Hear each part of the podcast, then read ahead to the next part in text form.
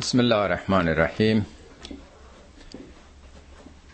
به توفیق الهی امروز سوره مدثر رو آغاز می‌کنیم که فکر کنم دو جلسه طول بکشه. طبق معمول توضیح درباره نام سوره عرض می‌کنم. مدثر از دسار دسار یعنی اون پیراهن روح عبایی که عربا به دور خودشون میپیچیدند. مدثر بوده متدثر که خلاصه شده. یعنی یک کسی که جامعه بر خود پیچیده. حالا یا جامعه یا فرض کنید پتو پلاس زیلو عبا هر چیزی که آدم وقتی سردش میشه تب داره میلرزه به دور خودش می‌کشه. نام سوره در واقع تصویر کسی است که به دلیل حادثه ای خودش رو پیچوندن خودش رو در واقع در یک پتویی برای آسایش و رهایی از یک استرابی و نگرانی خودش رو پیچیده. از مضمون آیات بعدی مسلم میشه که منظور خود پیامبره. همه مفسرین هم بر این اتفاق نظر دارن. خب چرا پیامبر خودش رو پوشونده بوده؟ این هفت آیه اول دومین گروه آیاتی است که نازل شده. شاید در همون روز اولی که اون پنج آیه اول سوره علق نازل شد بلا فاصله این هفت آیه اولش بقیهش با یک سال فاصله نازل شده. خب پیامبر همونطوری که می‌دونید امی بود. امی یعنی درس نخوانده خط ننوشته. به تعبیر قرآن میگه ما کنت تدری مل کتاب ولل ایمان. تو اصلا چه می‌دونستی کتاب چیه؟ ایمان چیه؟ پیامبر هرگز چیزی از تورات و انجیل و کتب پیشین نشنیده بود. اصلا به مقولاتی مثل ایمان، کفر، شک، نفاق فکر نکرده بود. خالی و ذهن بود از همه این مقولات. یک انسان درس نیاموخته خط ننوشته ای که در صحرا بزرگ شده. به تعبیر امروز شاید بشه تشبیه کرد با یک کسی که در یه روستای دور ای در یک نقطه ای که هیچ ارتباطی نداره به دنیا آمده باشه. نه روزنامه ای نه رادیویی نه تلویزیونی هیچ خبری از دنیا نداشته باشه. پیامبر وقتی به دنیا آمدن پدر نداشتند که آموزش پدری بگیرند. وقتی هم که به دنیا آمدن مادرشون از دنیا رفت و با اومده بود در مکه به صحرا فرستادند. صحرا هم که آموزشی نیست مدرسه ای نیست. وقتی هم که برگشتن مادرشون از دنیا رفت و عبدالمطلب عهدهدار سرپرستی ایشون شد که اونم از دنیا رفت. بعد ابو طالب پسر حضرت علی او هم از دنیا رفت. کسی نبود که آموزشی بده به پیامبر. در جریان زندگی هم مطلع از این مسائل نبودن. اصولا جامعه جامعه دوران جاهلیت بود. شرک و پرستی بود. فقط یک انسان بسیار بسیار پاک به صورت فطری. بسیار امین بسیار خوشبین بسیار رعوف و مهربان دلسوز. یعنی به صورت فطری و طبیعی همه اون خصلت های نیکوی انسانی رو داشت نه به صورت آموزشی. نقل کردم بارها این سخن پیامبر رو که می‌گفت پیامبر بی تربیت بود. یعنی نه تربیت پدری نه مادری نه مدرسه نه محیط. هیچ تربیتی بر او اعمال نشده بود و چه شانس بزرگی چون همه تربیت ها آلوده بود شرکامیز بود. او دست نخورده مونده بود بکر مونده بود که خودش فرمود علمنی ربی یا ادبنی ربی فاحسن تعدیبی. پروردگارم منو تعدیب کرد در واقع آموزش داد. خیلی مهمه که ذهن آدم قبلا با اباطیل پر نشده باشه با شرک و ناخالصی ها که اول در اون سنین پایین حک میشه و پاک کردنش بسیار مشکله نشده باشه این چنین. خب حالا چنین انسانی که بر حسب اونچه که نقل کردن سالی یک بار ماه رمضان رو در قار هرا به سر می برد با دل خودش با خدای خودش راز و نیاز می‌کرد. ما نمی‌دونیم چی می‌گفته. با فطرتش با زبان دلش. ولی خبری نداشته از عالم. خب ناگهان در اون خلوت و راز و نیاز خودش مواجه با یک تنینی میشه. اقرأ بخوان. اقرأ بسم ربک الذی خلق. اون اسم یعنی صفت ربوبیت رو بخوان. مسئله الوهیت نیست. مشرکین هم خدا رو قبول داشتن. اون کسی که اربابه این اربابای روزگار نیستن. ارباب متفرقون. خیرون ام الله الواحد القهار.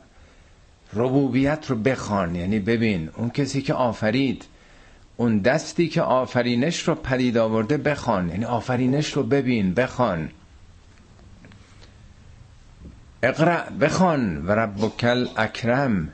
یا قبلش میگه الذی خلق علم خلق الانسان من علق. انسان رو از نطفه آفرید. اینو بخوان. درک بکن. ببین. بخوان. و ربک اکرم پروردگارت کریم ترین هاست. چرا؟ الذی علم بالقلم. کاربرد قلم رو به انسان آموخت. علم الانسان ما لم یعلم. به انسان آنچه که نمی‌دانست آموخت. ما لم یعلم یعنی چنین نبود که بتونه بیاموزه. در جلسات قبل ارز کردم هیچ موجودی در دنیا تجربیاتشو نمی‌تونه به نسل بعد منتقل کنه. همه موجودات دنیا در جا می‌زنن. برای اینکه وقتی از دنیا میرن تمام علم و دانش و تجربیاتی که کسب کردن با خودشون می‌برن. دو مرتبه سگ و گربه رو باید آموزش بدین نسل بعدو ولی انسان با نوشتن تجربیاتش رو مکتوب و منتقل می‌کنه به نسل بعد. خب پیامبری که بیخبر از دنیاست اصلا نمی‌دونه این چیزها رو نشنیده اصلا حیرت زده میشه. یک اتفاق غیر منتظره است. نمی‌فهمه که چه اتفاق افتاده. اون موقع حالا می‌گفتن فلانی جن زده شده دچار مالی خولیا شده دیوانه شده. نمی‌دونه چه نمی‌دونسته چه اتفاقی افتاده. سراسیمه میشه. به هر طرف نگاه می‌کرده مثل اینکه این تنین در ذهنش افکنده می‌شده. بر حسب اونچه که نقل کردن دکتر شریعتی هم خیلی قشنگ اینو تصویر کرده سراسیمه به سرعت از غار هرا حرکت می‌کنه به سمت خانه که تمامی ریک ها پشت سرش به حرکت میافتادن. به سرعت فرار می‌کنه. و دوچار یک شک میشه یک لرزه داخلی. نمی‌دونسته نمی‌تونسته توجیه بکنه که این چه واقعی است که اتفاق افتاده. به خدیجه میگه منو بپوشون منو بپوشون. خدیجه هم او رو میپوشونه مثل آدمی که به شدت دچار تب و لرز کرده باشه. میگه نمی‌دونم چه اتفاق افتاد. اون میگه که تو آدم بدی نیستی تو امینی تو مهمان نوازی خیر و خدمتت به همه رسیده. دلیلی نداره که عقلتو از دست داده باشی. اتفاقی برای تو افتاده باشه. بر حال او رو میخوابونه. میره سراغ داییش برقت ابن نوفل که به تازگی مسیحی شده بوده و قصد ترجمه انجیل به عربی رو هم داشته. پیرمردی بوده در آستانه مرگ بوده. میگه این اتفاق برای همسر من افتاده. میگه این همون اتفاقی است که برای موسی و برای عیسی افتاد ای, کاش که من می‌تونستم زنده باشم در خدمت او باشم و اولین تصدیق کننده او باشم.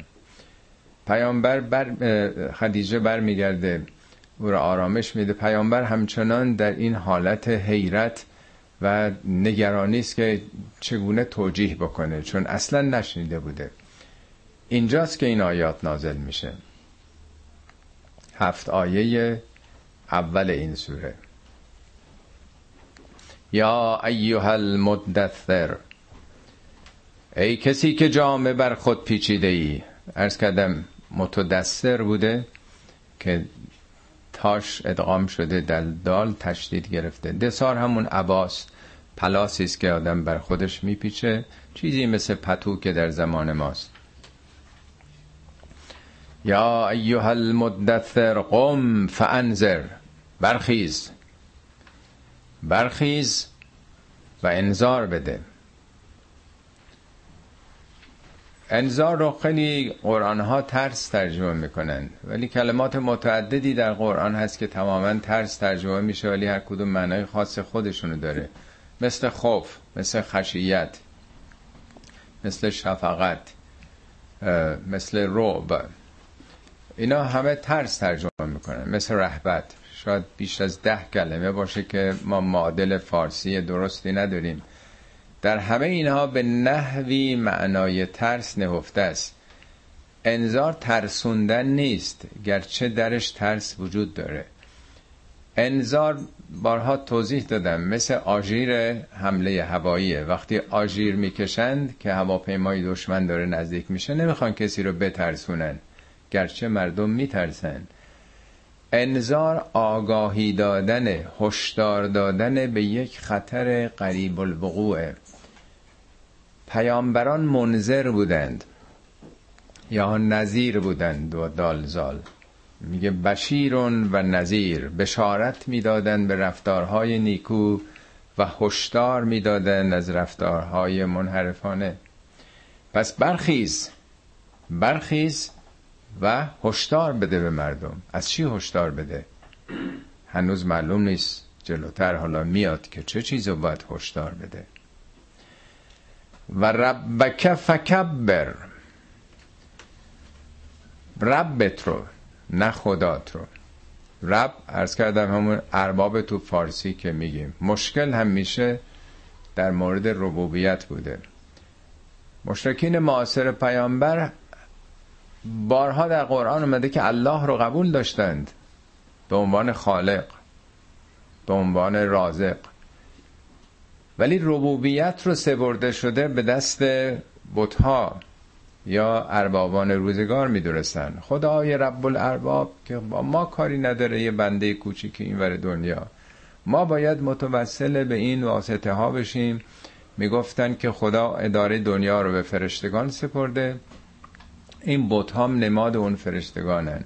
ها شفعاؤنا عند الله اینا شفیعان ما نزد الله هن ما نعبدهم. ما که اینا رو عبادت نمی کنیم الا لیقربونا الی الله زلفا. اینا وسیله تقرب ما به سوی الله هن اگه مشکلاتی داریم اگه گرفتاری داریم اگه خوشسالی اگه بیمار داریم متوسل به اینا میشیم. تا اینا باعث نزدیکی ما به خدا بشن بگیرن حاجات ما رو. اما ربوبیت زیر سوال هم میشه بوده. تمام سخنان حضرت موسی با فرعون سر ربوبیت نه الوهیت. تمام سخن حضرت ابراهیم با نمرود رو مسئله ربوبیت. اصلا توحید در رمز توحید در واقع ربوبیت. فهمیدن و قبول کردن این که فقط اونه که همه کار است اربابه فقط اعتقاد به خدا ایمان به خدا مشکلی رو حل نمی‌کنه. و نون و زندگی خودش انسان دست دیگران ببینه و از اونا ترس داشته باشه. دیگران رو ارباب بدونه. این سخن یوسف در زندان یادتون است خطاب به اون یاران زندانیش میگه ارباب متفرقون. خیرون. این اربابای متفرق این ور دنیا بهترن. ام الله الواحد القهار. اون الله که یکیه و چیره است بر همه جهان هستی. پس انظار پیامبر آغاز میشه با بزرگ شمردن اون رب نه اربابای دنیا. نه بابایی که اون مردم داشتن. و ربک فکبر. و ثیابک فتحر. ثیاب جمع ثوب ثوب یعنی لباس. لباس تو تطهیر بکن پاک کن. آیا منظور همین لباس یعنی وحی برای همین نازل شده که پیراهنش رو پیامبر بشورد؟ که گرچه اونم هست نمی‌خوام بگم ولی مطلب خیلی بازتر از اینه. سبابم از همین ریشه است. چرا میگن سباب سباب یعنی بازگشت عمل به خود انسان. هل صبح بل کفار الا ما کانوا یعملون؟ آیا ثواب کفار جز عملشون بود؟ عمل هر کسی ثوابشه. هر غذایی که می‌خوریم ثوابشون کالری اون انرژی اون ویتامین ها و موادی است که به دست میاریم. ثواب یعنی نتیجه عمل محصول عمل. حجرم میگه مسابه با سه سه نقطه. چون مردم دائما دارن میرن دیگه چیزی که بازگشته درش. به لباس که میگن صبح برای اینکه اول یه طرحی بوده. یه به صلاح الگویی بوده که مطابق او بافتن. بافتن یا بریدن و دوختن دیگه. از این جهت به لباس هم میگن صبح. پس معنای اصلی سیاب یا صبح یعنی در واقع نتیجه عمل. ما در فارسی مگه نمیگیم فلانی خیلی پاک دامنه. پاک دامن یعنی چی؟ یا دامنش پاکه؟ یا پاک دسته؟ یا مثلا پاک جامگان. اونا که جامعه پاک دارن. یا فلانی پاک چشمه. از اونجا که لباس از دور آدم رو نشون میده اگه کثیف باشه قضاوت دیگران بده. اگه تمیز و آراسته باشه یا خیلی تزیین شده باشه جلب توجه می‌کنه. معنای مجازی سیاب یعنی درون. تو با درونت که فعلا مخفیه شخصیتت بروز می‌کنه. پس و ثیابک فتحر یعنی پاک جامعه بودن دامن آلوده نبودن درون رو پاک کردن نفس رو تزکیه کردن. و ثیابک فتحر و رجز فهجر. رجزم به عوارض گناه گفته میشه. در قرآن بارها درباره قوم فرعون اومده. مرتب حضرت موسی نه تا معجزه داشت دیگه. هر معجزه می اومد به موسی می‌گفتن اگه این معجزه رو برداری ما دیگه ایمان میاریم. لئن کشفنا ان رجز اگه این رجز رو بر ما بردارید. مشکلاتی که پدید می آمد پشه همه جا رو می‌گرفت نمی‌دونم قورباغه می آمد نمی‌دونم رود نیل رنگش سرخ می‌شد. اتفاقاتی که میافتاد باستاب عملشون بود. می‌گفتن اگه این مشکل رو حل بکنی ما ایمان ما میاریم میرا رو می‌گفت رجز. پس رجز نتیجه اعمال سوء اعمال بده. و رجزه فهجر دور باش دوری کن. اینم از همون ریشه هجرت دیگه. یعنی عمدتا در قرآن شد. 23 بار از یک بار به معنی هجرت مکانیه. ولی از قرآن هم اونایی که دور میشن میگه پیامبر گله می‌کنه ان القوم اتخذوا هذا القرآن محجورا. قوم من قرآن و محجور قرار دادن یعنی دور شدن. حالا اینجا میگه از رجز دوری کن. یعنی چی رو دوری کنم؟ یعنی از عوارض و آثار پلیدی های رفتاری دور باش. خودتو پاک نگهدار نزار آلوده بشی. یه شرح قشنگی شریعتی داده میتی که براتون نقل می‌کنم. این رو در واقع پاک شدن رو توضیح میده. کنم تو صفحه بله. میگه این مهاجرت انسان است از خودش. وقتی میگه دور شو هجرت کن. این مهاجرت انسان از خودش. پاورقی شیشه. هجرتی درونی از آنچه هست به سوی آنچه باید باشد. مهاجر کسی است که از زشتی ها و بدی ها از خیشتن موجود به خیشتن مطلوب هجرت می کند ما یه وضع موجودی داریم یه وضع مطلوبی داریم. ایدئال می‌خوایم به کجا برسیم؟ مهاجر کسی است که از این وضعیت فعلیش هجرت می‌کنه به اون ایدئالی که باید بشه. پیغمبر زیادت علم زیادت عمل و زیادت حیرت را همیشه میطلبد. رب زدنی علما و عملا. پیامبر که عالم و عقل کل بود دائما هی می‌خواد هجرت بکنه بیاد بالاتر. دائما از خدا حیرت می‌خواد. خدای حیرت منو بیشتر کن در برابر این عظمت ها می‌خواهد از آن درجه ای که هست بالاتر رود. درجه ای که انسان باید بشود در حد مطلق در جوار خداست. باید به سوی خدا حرکت دیگه الله المسیر. هجرت از پلیدی چیست؟ که میگه رجز فهجر. پلیدی همان حالتی است که داریم. هر کسی در هر حالتی هست به نسبت بینهایت حالت رکود و سقوط است. مگه خدا مطلق نیست؟ پس هر چی داریم ما پایینه ناقصه. آلوده است. باید خودمون رو پاک بکنیم دیگه. تزکیه نفس چیه؟ در هیچ درجه ای است و همواره از بیرون و درون در هجرت باش. هم مهاجرت این برون بر شناخت دادن پیدا کنه سرزمین های مختلف و هم از درون در حال هجرت باشه. وقتی که قرآن می‌گوید یا ایها المدثر این دتار چه چیزی است که پیامبر اسلام را در خود پیچیده است؟ آیا این واقعا همان گیلیم و همان لباسی است که به خود پیچیده؟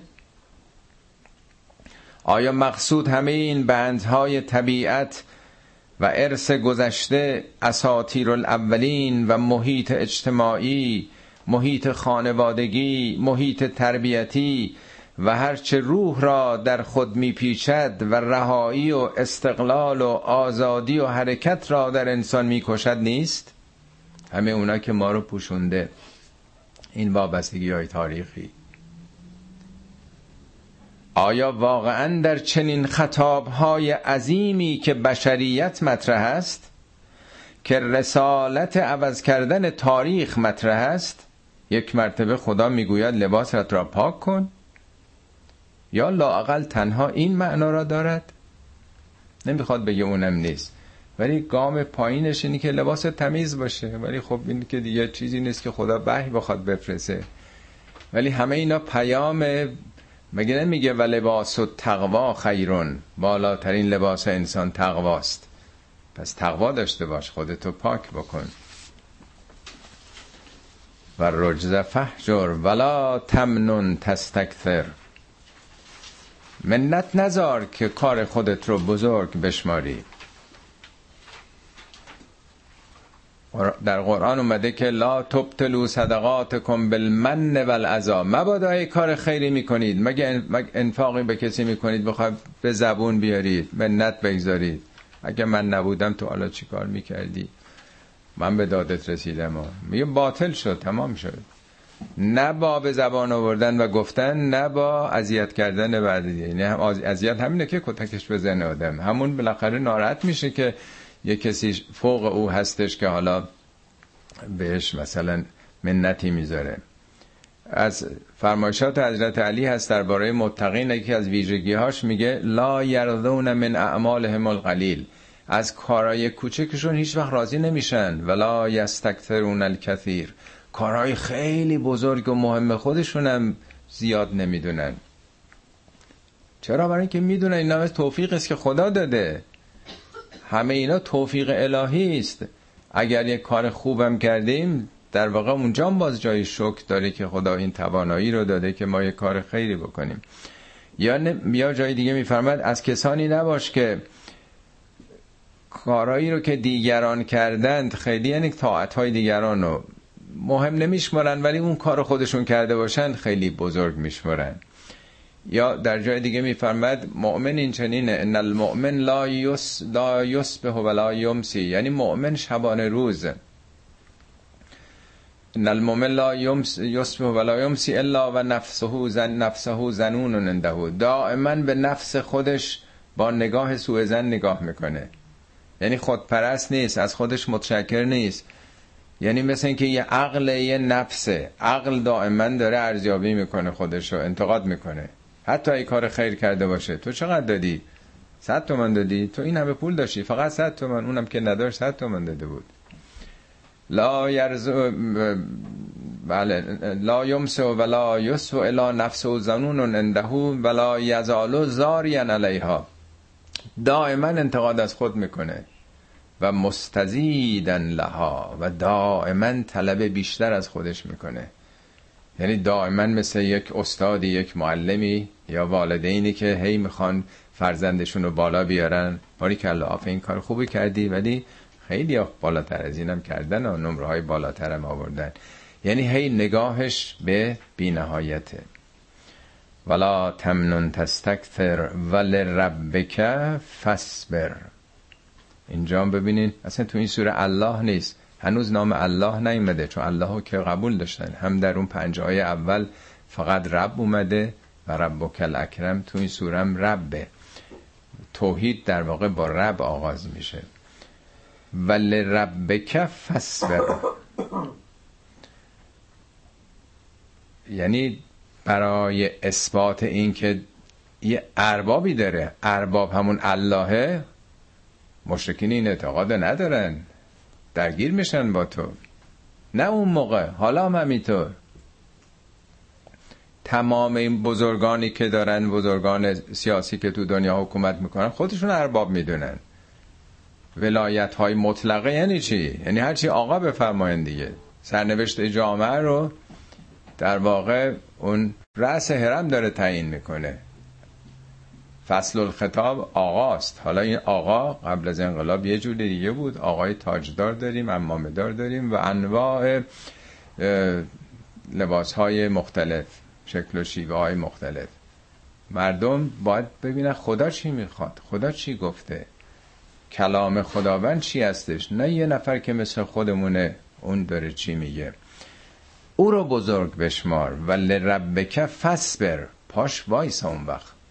تحمل بکن.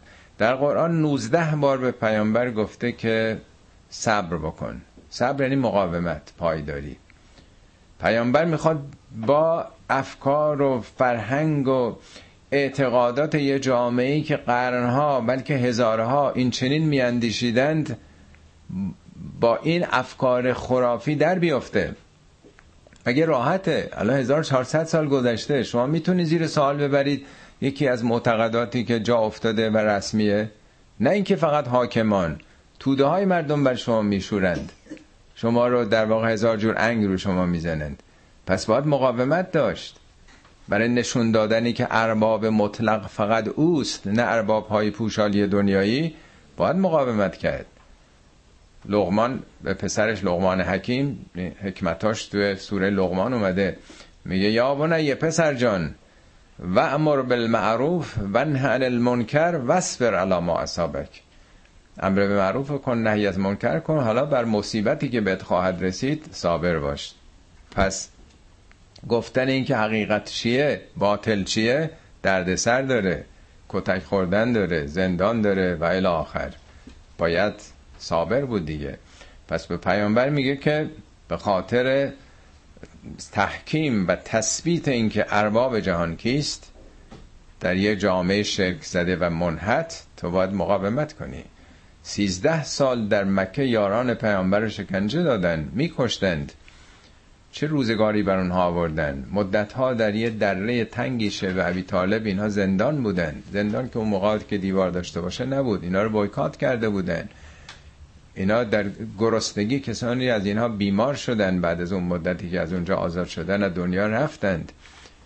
شرایط بسیار سختی بود. پیامبر یارانش رو چندین بار به این ورانور دنیا فرستاد در حبشه برای اینکه جانشون سالم بونه سال سیزده هم, هم خودشون شبانه فرار کردن هجرت کردند. در مدینه دست از سرشون بر نداشتن دائما با چنگ و دندون از خودشون باید دفاع می‌کردند. حالا ایده میگن چرا این کلمه جهاد و قتال اینا تو قرآن اومده. اینا که با کسی جنگی نداشتن با کسی حرفی نداشتن ولی آیا باید از خودشون دفاع می‌کردن؟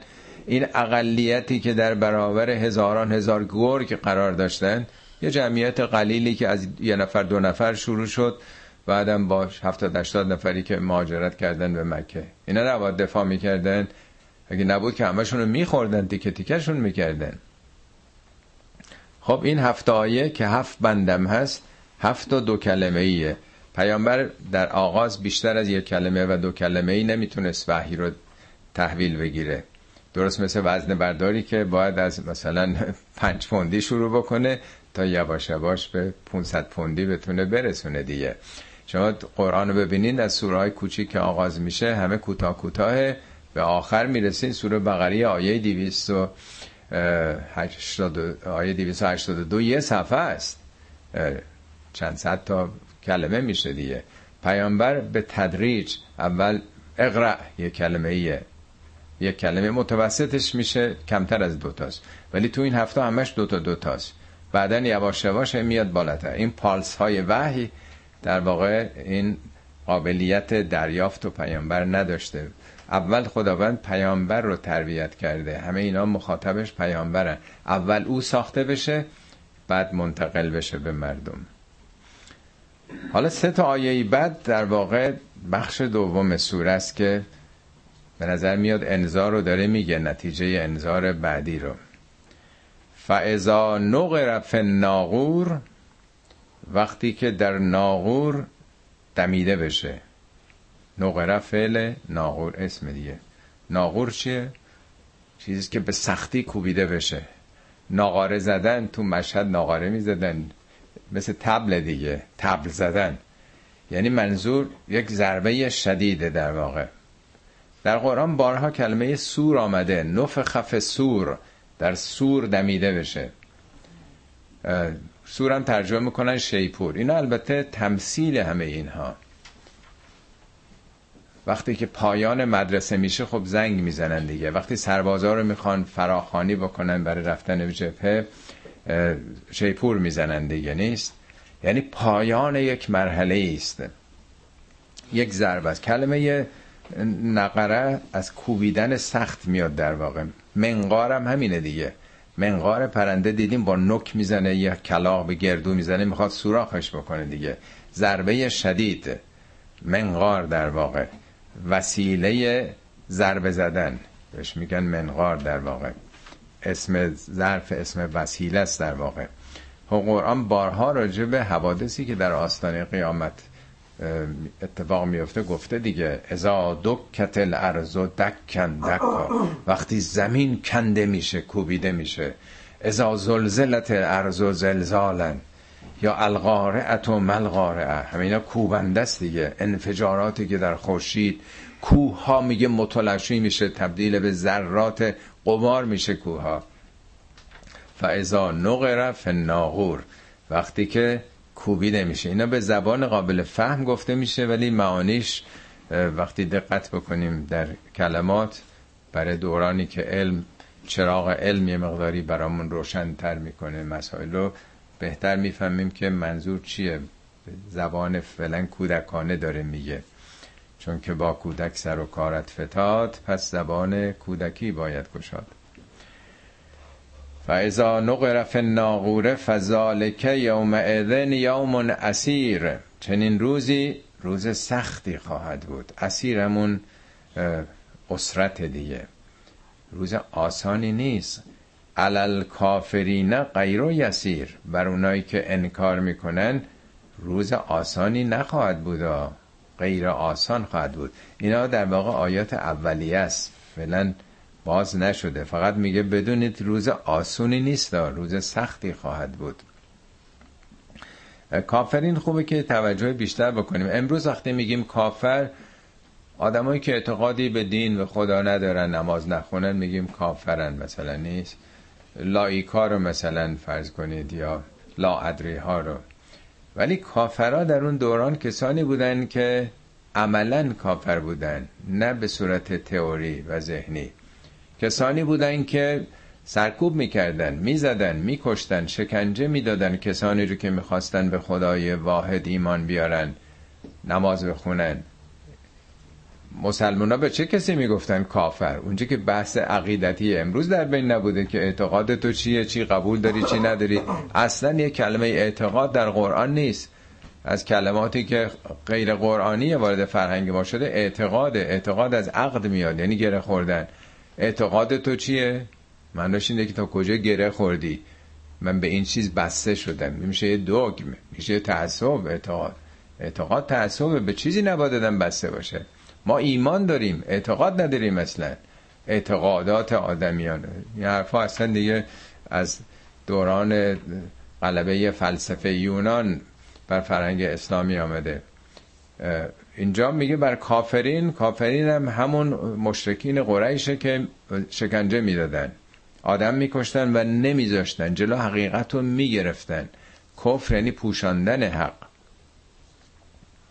خب از این آیه به بعد تا 20 آیه که کل بقیه بحث امروز ما میشه درباره یک مغز متفکر اون زمانه.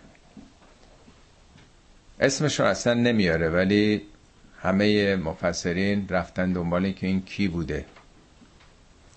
کارشناس ادبی معروفی بوده جزو پیران اون جامعه بوده. خب این چیزایی که پیامبر مطرح کرده این انذارا که میده همه گیج شدن که این حرفا کجا اومده؟ یه عده میگن این مجنونه. جن زده شده. ده میگن دیوانه است. میگن از خودش در برده خواب دیده.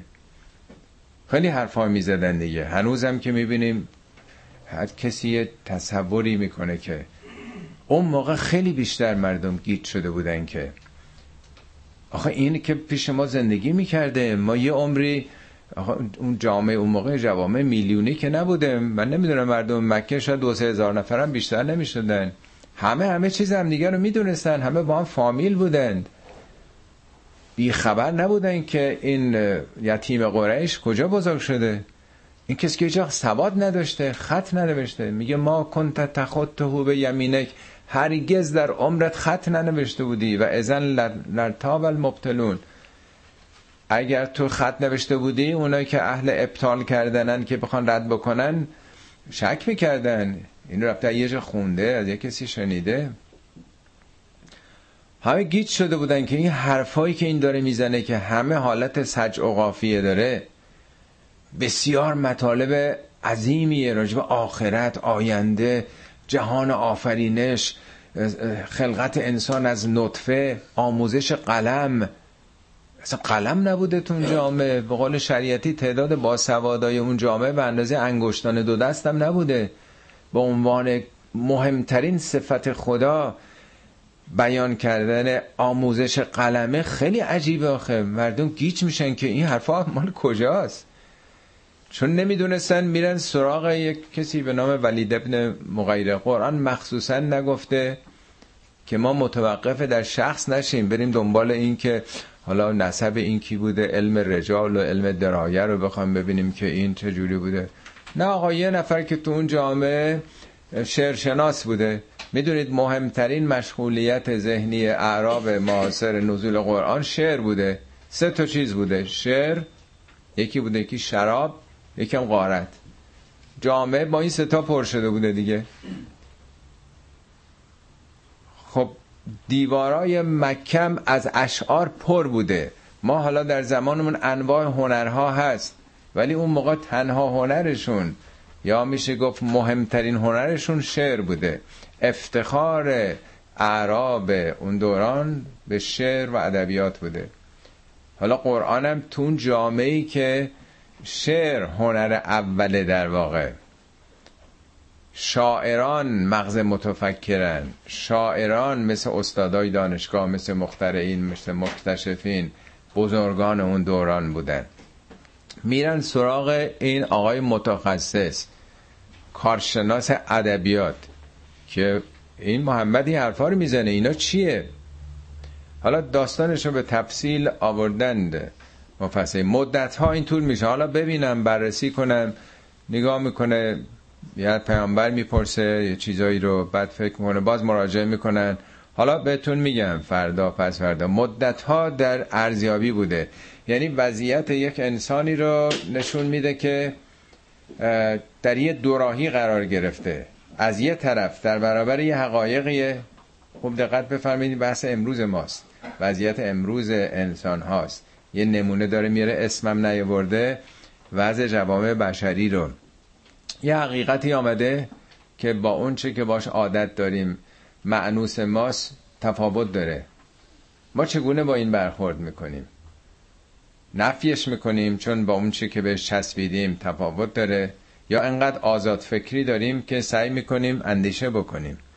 این آدم مدتی ارزیابی می‌کرده. حالا قصه هاشو نمی‌خوام بگم. خیلی نقل کردن تو تاریخ که چطور به اینه مراجعه می‌کردن که تو با تکلیف ما روشن بکن. این حرفا چیه در واقع؟ ارز کردم تا 20 آیه بعد درباره این مثلا کارشناسیه. بعضی ارز کردم می‌گفتن شاعر اینام شعره چون خیلی سج و قافیه داشت. خیلی تو قرآن گفته می‌گفتن این شاعری است بذاریم دورانش تمام بشه. یا می‌گفتن کاهنه یا می‌گفتن مجنونه و الی آخر. میگه آیا بله زرنی و من خلق تو وحیدن. این آیه اولشه. از این به بعد ارز کردم وارد یه بحث دیگه میشیم. اولین برخورد متفکرین و به سراغ قشر آگاه جامعه با این حرف هاست زرنی به پیامبر میگه رها کنون رو آزاد بذار. یعنی در واقع نمی‌خواد پیامبر جنبه حذفی داشته باشه. آزاد بگذار. زرنی و من خلق تو وحیدن. اون که خودم آفریدمش. وحیدن یعنی در واقع منو تنها بذار یا نه به تنهایی آفریدم. این وحیدن یا به خلقتو برمیگرده یا به زرنی یعنی شریکی نبوده. من خالق او هستم. بنابراین کاری به کارش نداشته باش. به من بسپار. یعنی وظیفه پیامبر نقش پیامبر این نیست که حالا یکی نمیپذیره حالا بخواد سرکوبش بکنه با زور بخواد به بهش ببرتش. ذرنی و من خلقت وحیدن و جعلت له مالا ممدودا. برای او مال ممدودی قرار دادم. ممدود این ادامه دار دیگه. یعنی مالش متوقف نیست که آدم بتونه بشمره بگه انقدر ثروتشه. چهار تا خونه داره ده تا ملک و مزرعه داره. نه ادامه داره. این همه جا در واقع سرمایه داره. تو طائف تو مکه تو مدینه این ور اون ور. ادامه داره اموالش ببین خصوصیات این رو داره معرفی می‌کنه. خب دقت کنید شخص مطرح نیست. پس یه نفره که کارشناس اصلیه مغز متفکر اون جامعه است که به او مراجعه کردن. دوم اینکه ثروتمنده ثروتمند کلانم هست. میگن جز دو سه نفر بزرگترین ثروتمندان مکه بوده. سه و بنینه شهودن. بنین یعنی پسران.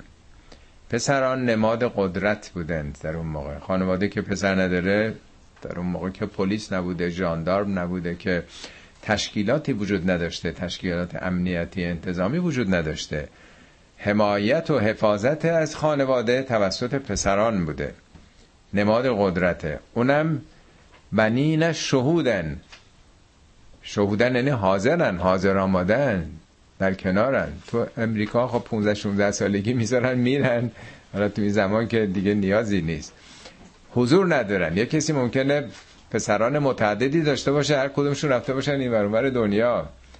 یا زن و بچه داشت رفتن سراغ زندگی خودشون. نه اینا در خدمتن. قدرت در اختیار. پس علم داره مال فراوان و بی حساب داره. قدرت روزگارم فرزندان خانواده هم داره. چهارم و محت لهو تمهیدا. به گهواره میگن مهد دیگه. زمین رو هم میگن مهد دیگه. به آرامش داره در واقع. گهوارم چون آرامش دیگه. ز گهواره تا گور دانش به جوی عربی گهواره میشه مهد. نه تنها مال داره نه تنها قدرت داره آسایش و راحت و رفاه هم داره. محت و من براش آرام و آسوده کردم. تمهیدا چه آرامش و آسودگی. پس در واقع کسی است که فعلا همه چی براش فراهمه. ثم یطمع ان ازید. بازم طمع داره که زیاد بکنمش. یعنی در واقع سیری ناپذیری رو داره میگه که دنیا محوری رو. در قرآن راجع به جهنم هم هست. میگه هل من مزید؟ آیا بازم هست؟ یعنی این یک خصلت انسانی که قناعت هم نداره. دنیا هم بهش بدیم باز هل من مزید می‌خواد.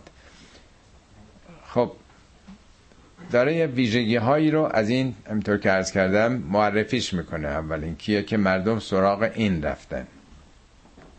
کلا انه کان لآیاتنا انیدا کلا یعنی حرفا نیست که فکر می‌کنید حالا این همه من بهش دادم قدر نعمت بدونه شاکر باشه خدا پرست باشه. خیر نه تنها شاکر نیست انهو انم تاکیده کانم استمرار رو نشون میده. انهو کان لآیاتنا انیدا.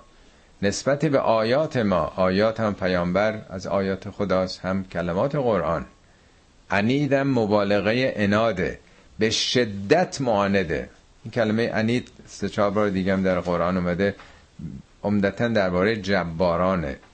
میگه و تبعو امر کل جبار انید یعنی یک جباریتی یک دشمنی داره این. با همه این نعماتی که خدا داده نه تنها شاکر نیست نه تنها به راه نیست بلکه همواره مستمرن دشمن در واقع این حقایقه و پاسدار نظامات شرکه سأرهقه سعودن ارهاق یعنی سلطه پیدا کردن در واقع فرا گرفتن. به زودی سعود او رو فرا خواهد گرفت. سعود چیه؟ از همون سعود دیگه.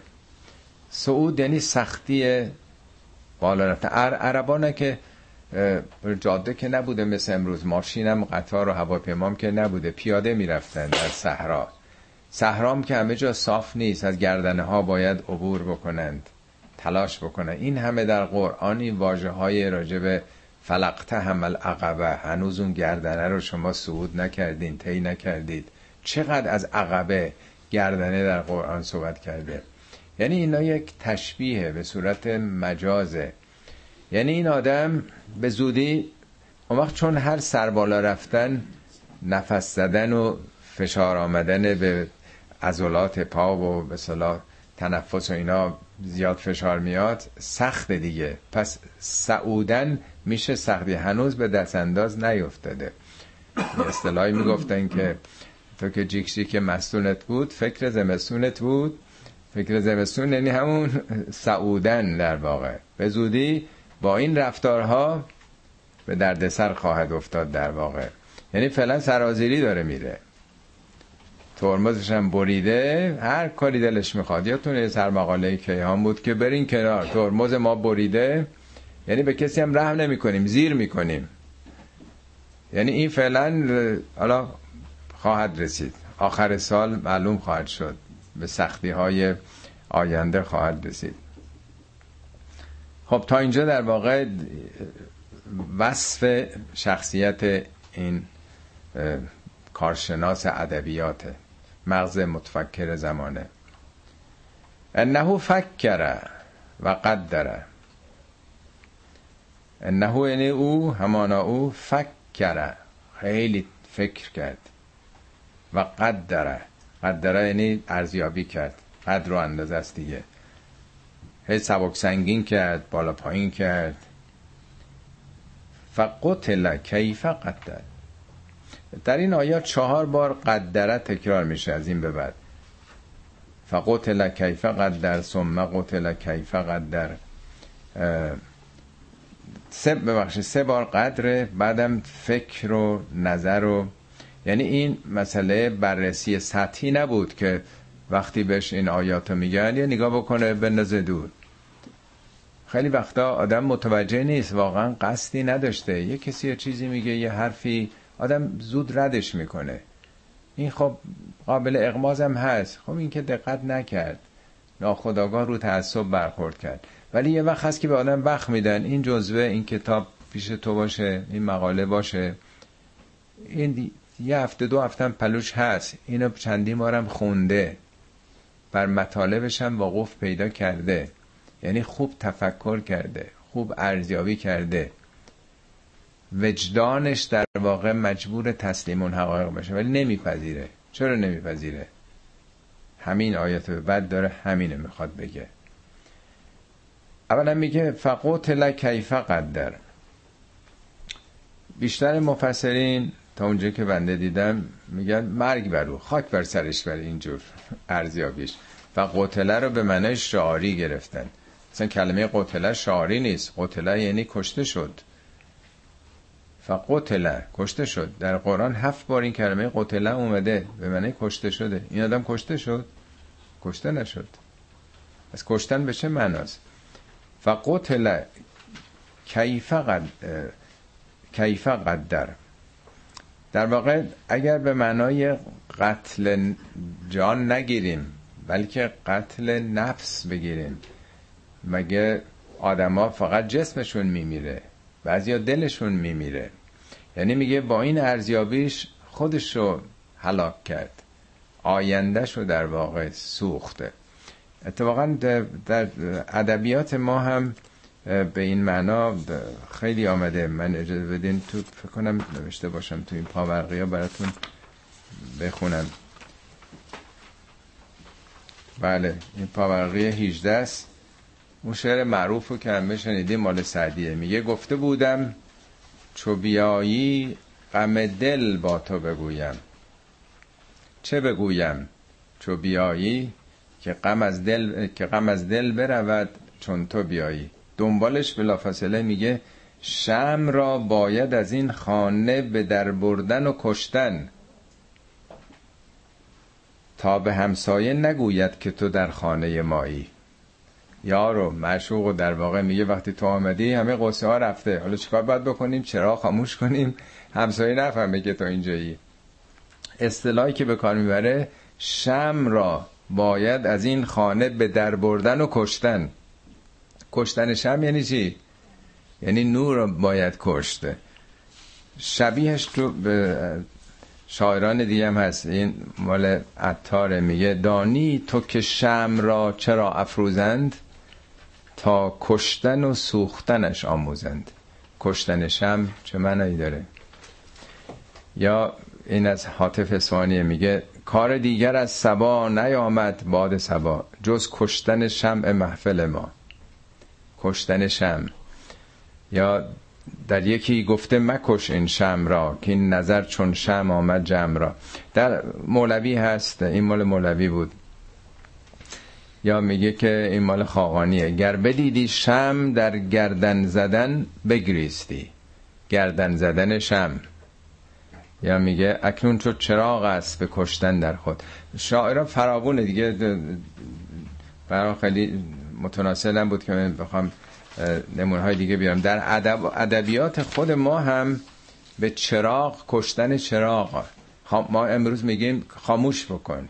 ما می‌گفتن چراغ بکش. شما بکش. با دست این چیزی می‌گرفتن کشتن او یعنی خاموش کردن.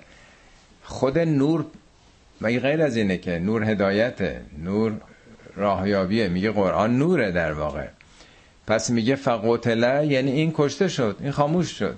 چیش خوش کشته شد نه خودش. خودش که بود تا آخر. یعنی اون با این دانشش با این نعماتی که خدا داده با این راحتی با این آسایش وقتی که این همچی قضاوتی می‌کنه استعداد خودش رو داره می‌کشه. این آدم افتاد سقوط کرد این آدم. منحت شد. با پارسی میگیم خیلی مشابه اینا. با این انتخاب راه در این دوراهی فقتل کیف قدر ثم نظر. کلمه ثم بارها تکرار کردم. وقتی که چیزی خیلی زود بشه سینو به کار می‌برن. سعقول به زودی می‌گویم. یک کمی طولانی تر باشه صوفه ثم ممکنه که ده سالم باشه صد سالم باشه میلیون سالم باشه. یعنی فاصله زمانی بیشتره. یعنی اینطور نبود که یه بار این قرآن رو ببینه. دائم بهش مراجعه می‌کردن این هی می‌گفته حالا ببینیم بذاریم ببینم. خب در واقع وجدانش کارشناس بوده می‌دونسته این حرف حرف عادی نیست. ولی گفتن یعنی تغییر جبهه دادن یعنی از این منافع گذشتن یعنی در واقع پیوستن به اون جبهه اقلیت که زیر ساتور و زور زیر چکش و سندانند. خیلی فرق می‌کنه. یعنی باید حالا فداکاری کرد دیگه. میگه ثم نظر باز نظر انداخت ارزیابی کرد. ثم عبسه و بسر. اینا همه خوب دقت کنی کلمه ثم که اومده ممکنه هفته ها طول کشیده این اعلام موضعش. بعد دیگه عبوس یعنی در واقع چهره در هم کشیدن. بسر در واقع یعنی اونم خیلی در واقع در قرآن هم اومده میگه در قیامت وجوه یوم ازن باسره. در برابر باسره میگه وجوه یوم ازن ناظره. ناظره یعنی شکفته قیافه های چهره های شکفته مثل گلی که شکفته باشه. باسره یعنی پژمرده. دژم چهره در هم کشیده شده. یعنی در برابر این آیات یه حالت اخمی گرفت و مثل چیزی رو آدم پرت بکنه یا بی خوده. ثم ادبر و استکبر. اینجا دیگه اعلام موضع نهاییه. ادبر یعنی پشت کردن. با تحقیر در واقع به این حقایق پشت کرد و استکبر استکبار یعنی خودشو بزرگتر از این دونست که تسلیم حق بشه. می‌دونیم بزرگترین گناهان کبره. به تعبیر حضرت علی میفرمد اولین متکبر ابلیس بود. الذی اسس اساس العصبیه. کسی که foundation اساس و پایه تعصب رو گذاشت. فتکبر به اصلهی علی آدم. تکبر ورزید به خاطر اصلش بر آدم که من از آتش آفریده شدم این از خاکه میگه به خاطر این خود بزرگ بینی از اون جایگاه حبوط کرد. حالا اینجا هم پشت کرده وستک بره خود بزرگ بینی کرد. فقال ان هذا الا سحر یؤسر اعلام کرد. این دیگه حکم نهاییشه. اینا جز یه سحر مؤثری نیست. یؤسر هم به معنای گزینشه یعنی از این ورون بر جمع کرده گزینش کرده. از جای دیگه گرفته. این در واقع می‌خواد بگه که نه دیوانه است چون نمی‌تونست بگه دیوانه است که مجنونه. نمی‌تونست بگه که او کاهنه. همین صلاح برچسبایی که می‌زدن ولی میگه این قرآن حالت سحر داره. ولی سحری است که از این ور بر رفته گرفته. اتفاقا در جای دیگه قرآن جواب او رو میده. میگه که سوره 16 هم آیه 103 میگه لقد نعلم انه یقولون انما یعلمه بشران ما می‌دونیم که این میگه که یه بشری اینا رو بهش آموزش داده. میگه لسان الذی یلهدون الیه اعجمیون. زبون اون کسی که بهش دارن نسبت میدن عجمیه یعنی غیر عربه. و هازا عربی لسان عربی مبین. این کتاب عربی واضحیه. درست مثل این که یک در واقع ایرانی مثلا بیاد مثلا یه اشعار خیلی نقض به زبان انگلیسی مثلا یا فرانسه یا آلمانی. بگن اینو آموختن بهش. میگن خب اون کسی که آموختن ببخشید به فارسی بگه بعد بگن اینا از جای دیگه بهش آموختن. میگن بابا اونی که دارید میگین مثلا از گوته یاد گرفته از ویلیام ورسورس یاد گرفته اونا زبانشون آلمانیه انگلیسیه. این داره به زبان فارسی میگه. تو عربا که نبوده چنین به اصطلاح سخنانی. حالا بعضیا گفتن که در یه سفری که به شام داشته از یک راهب در وسط راه به نام بوهیره پیامبر این چیزا رو یاد گرفته. یه دو ساعتی که در یه منزلگاهی اونجا بودن خود اون کی بوده که در از دو ساعت این انسانی رو که بی سواد بوده اینطور تعلیم داده؟ میگه بابا اون که زبانش این زبان فصیح عربی نیست. ان هازا الا قول البشر. این نفی دوم اون. کارشناسه. اینا جز سخن بشر نیست. اولی می‌گفت که این سحر جز سحر نیست. اینجا میگه جز سخن بشر نیست. آیا این همین یه آیه کافی نیست که قرآن قول بشر نیست؟ که این روزام خیلی مطرحه که این قرآن محمدیه برداشتای محمده سخنان او هست. چقدر متفکرین اسلامی در جای مختلف دنیا به این نتیجه رسیدن. این میگه این سخن جز قول بشر نیست. حالا پاسخ خدا اینه که سواسلیه سقر. به زودی در سقر در خواهد آمد. سقر ترجمه می‌کنن دوزخ ولی سقر اصلا کلمه غیر عربیه. به معنای تغییر رنگ تغییر رنگ پیراهن یا پوست هر چیزی که تغییر بده انسان رو. حالا توضیح میده که سقر چیه. حالا خدمتون توضیح میدم یک نوع تغییر ماهیت پیدا کردنه تغییر هویت پیدا کردنه. و ما ادراک ما سقر فکر کنم 15 16 بار در قرآن به پیامبر میگه و ما ادراکه یا و ما یدریکه تو چه می‌دونی سقر چیه؟ یعنی قابل فهم نیست برای بشر. ماهیت این تحول درونی ذاتی. فقط دو تا نشانی میده. لا تبقی ولا تذر. نه باقی می‌ذاره چیزی رو و نه رها می‌کنه. دو تا مثال ساده براتون بزنم. یخ اگر در معرض حرارت قرار بگیره آب میشه دیگه نیست؟ پس چیزی از یخ باقی نمیمونه. مادامی که اون حرارت هست ول نمی‌کنه دیگه که برگرده به صورت یخ بشه. یا فلزی وقتی زوب میشه دیگه چیزی باقی نذاشته. این فلز زوب شده. رهام نمی‌کنه وقتی که تو اون شرایط هست دیگه. وقتی که ماهیت انسان سلولای وجود انسان فاسد بشه عوض بشه به یک حالت دیگه برسه مثل تعبیری که قرآن میگه این آتش کدوم آتشه؟ آتش قیامت. نار الله الموقدت التي تطلع علی الافئده. آتش خدایی است که از درون داره زبانه می‌کشه. مگه در قیامت نمیگه که از اسامی قیامت یوم الحسرت روز حسرت. یوم التقاون روزی که انسان احساس قبن احساس باختن می‌کنه. نامهایی که برای قیامت آمده نامهایی مشابه ندامت. در سوره قلم اون داستان باغداران و وقتی می‌بینن باغشون از بین رفته تمام میوهاشون ریخته محصول سالیانشون از بین رفته میگه کذالک العذاب. عذاب همینه. ول عذاب الاخره اکبر لو کانوا یعلمون. اینا عذاب کشیدن. عذابشون چی بود؟ یک سال زحمت کشیدیم. باغداری کردیم آبیاری کردیم کود دادیم زحمت کشیدیم میوه ها و دستاورد سالمون از بین رفته. میگه عذاب همینه. عذاب آخرت بزرگتر از این اگر بدونید. برای اینکه حالا این می‌تونه سال دیگه بکاره سال دیگه زحمت بکشه ولی عمر دوباره که به کسی نمیدن. اونه که ندامته. کسی که دیپرشن می‌گیره مادامی که این حالت هست البته خب امروز قرص ها و دواهایی دادن آدم ها مسلط میشن.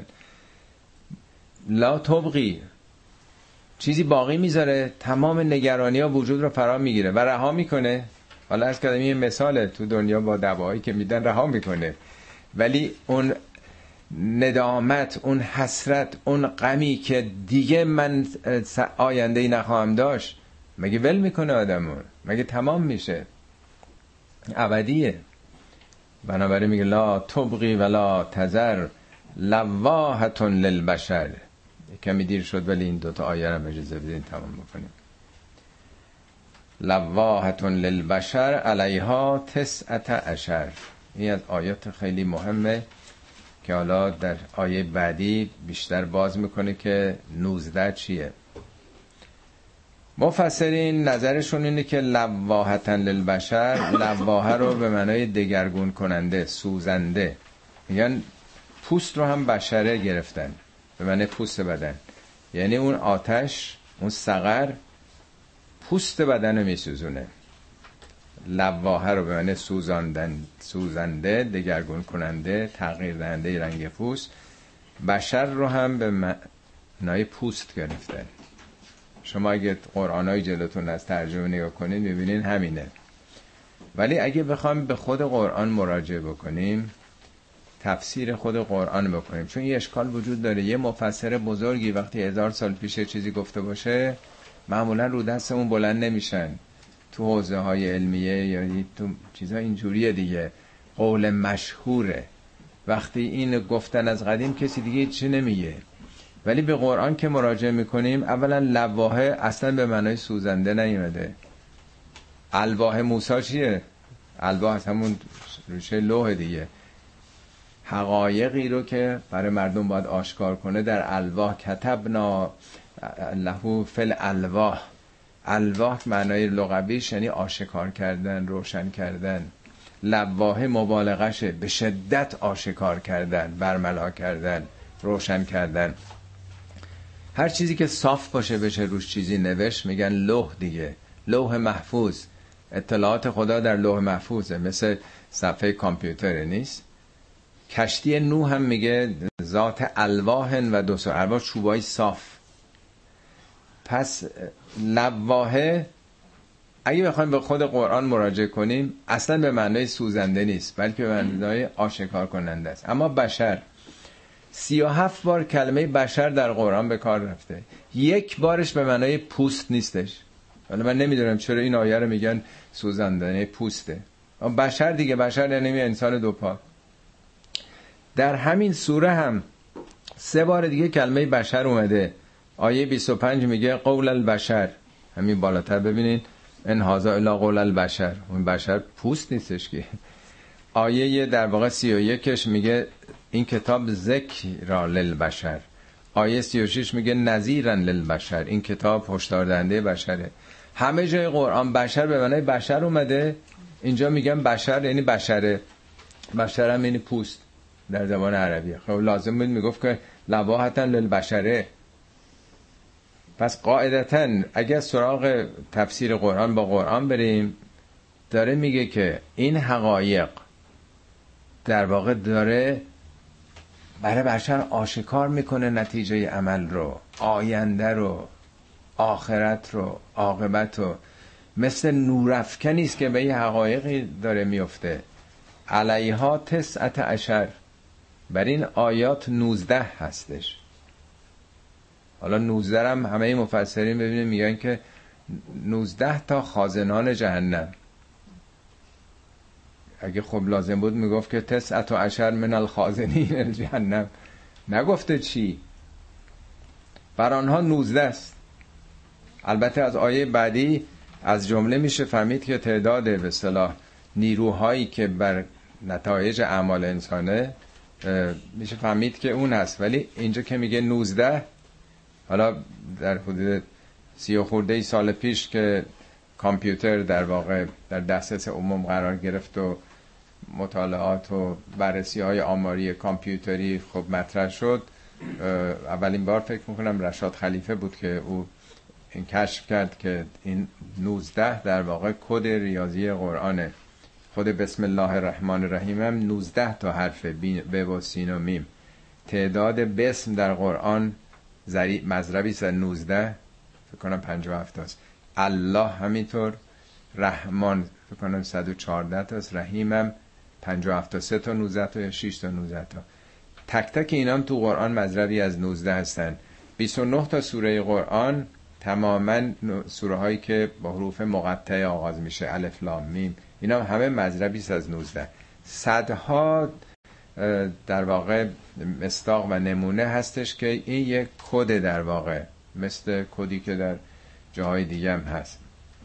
حالا بعد در دنبال آیات شاید مطلب بیشتر روشن بشه. همین که میگه برای این حقایق 19 هستش. یک کد 19 در واقع کلید راهنمای این حقایقه که انشاءالله دنبالش رو در جلسه بعد خدمتون ارز خواهم کرد. صدق الله العلی العظیم. خب بسم الله الرحمن الرحیم. دومین جلسه بررسی آیات سوره مدثر از آیه سی به بعد. خب به سرعت و اجمالا یک توضیح کوتاهی از جلسه گذشته میدم. ده آیه اول خطاب به پیامبر بود که یا ایها المدثر ای جامع بر خود پیچیده برخیز انذار بده هشدار بده مردم رو. توصیه هاییست که به پیامبر می‌کنه. سیا و کف ته رجز فحجر الی آخر. موضوع انذارم در واقع آخرت آینده است سرنوشت ابدی بشره. و از آیه ده به بعد تا آیه سی تا سر این آیه که امروز خوندیم در واقع کارشناسی و ارزیابی یکی از صاحب نظرها و متفکرین اون دوره رو شرح میده. خب آنچه که پیامبر مطرح کرده برای اونا خیلی عجیب بود. اینکه خدایان متعدد وجود نداره فقط یک خداست. آخرتی آینده ای هست. اینا اصلا نشینده بودنی هم چیزه خیلی عجیب بوده براشون. آیات اولیه هم خیلی جنبه ادبی توعمه با سج و قافیه بوده. بنابراین اینا خیلی متعیر شده بودن. یعنی تحت تاثیر اون زیبایی کلمات قرار گرفته بودن و عرض کردم دفعه گذشتم تخصص اصلی اونها شعر بوده. شعر و شراب و شاهد. این سه اصل رو اونا بهش اهمیت می‌دادن. هم شعر هم شراب و هم شاهد در واقع. طبیعتا چون هنر اصلیشون بوده مراجعه می‌کنن به یکی از این کارشناسا که البته اسمش رو همه مفسرین هم گفتن و جزئیاتش هم شرح دادن ولی اینجا قصد ورود به مسائل جزئی نیست. خب اونم در واقع ارزیابی می‌کنه میگه نهو فکر و قدره اندیشه کرد ارزیابی کرد. بررسی کرد. مدت ها مراجعه می‌کردن نظر چیه؟ خب اون نمی‌تونست بگه که پیامبر مجنونه. همه میشناختن اون رو. مونده بود که اینا رو چی بگه؟ این حرفا از کجاست؟ ولی چون یه آدم ثروتمند و قدرتمندی بود طبیعتا اگر میپذیرفت باید گرایش پیدا می‌کرد. ایمان می آورد آدم فوق العاده ثروتمند و قدرتمندی بوده. به یک یتیم قریش باید گرایش پیدا می‌کرد. محمد که حضرت محمد به حال جایگاه اجتماعی اون موقع نداشتن در واقع. یعنی نمی‌خواست از اون پوزیشنی که داشته پایین بیاد. طبیعتا نمی‌تونستم یک حرف نامربوط بزنه. مدت های مراجعه می‌کردن. داستان در واقع بررسی های اونه. که میگه که بالاخره بعد از اینکه هی بررسی کرد و ارزیابی کرد ثم عبسه و بسر. بالاخره سرانجام چهره در هم کشید و یعنی در واقع نشون داد که نه موافق نیست با این حرفا و بعد هم پشت کرد دیگه. یعنی موضعش و جبهش رو عوض کرد به اون طرف رفت و اونم با تکبر. حاضر نشد که در واقع از اون موضع کبریایی خودش بیاد پایین و حقیقت رو بپذیره. فقال انهازا الا سحر یعسر گفت اینا سحره.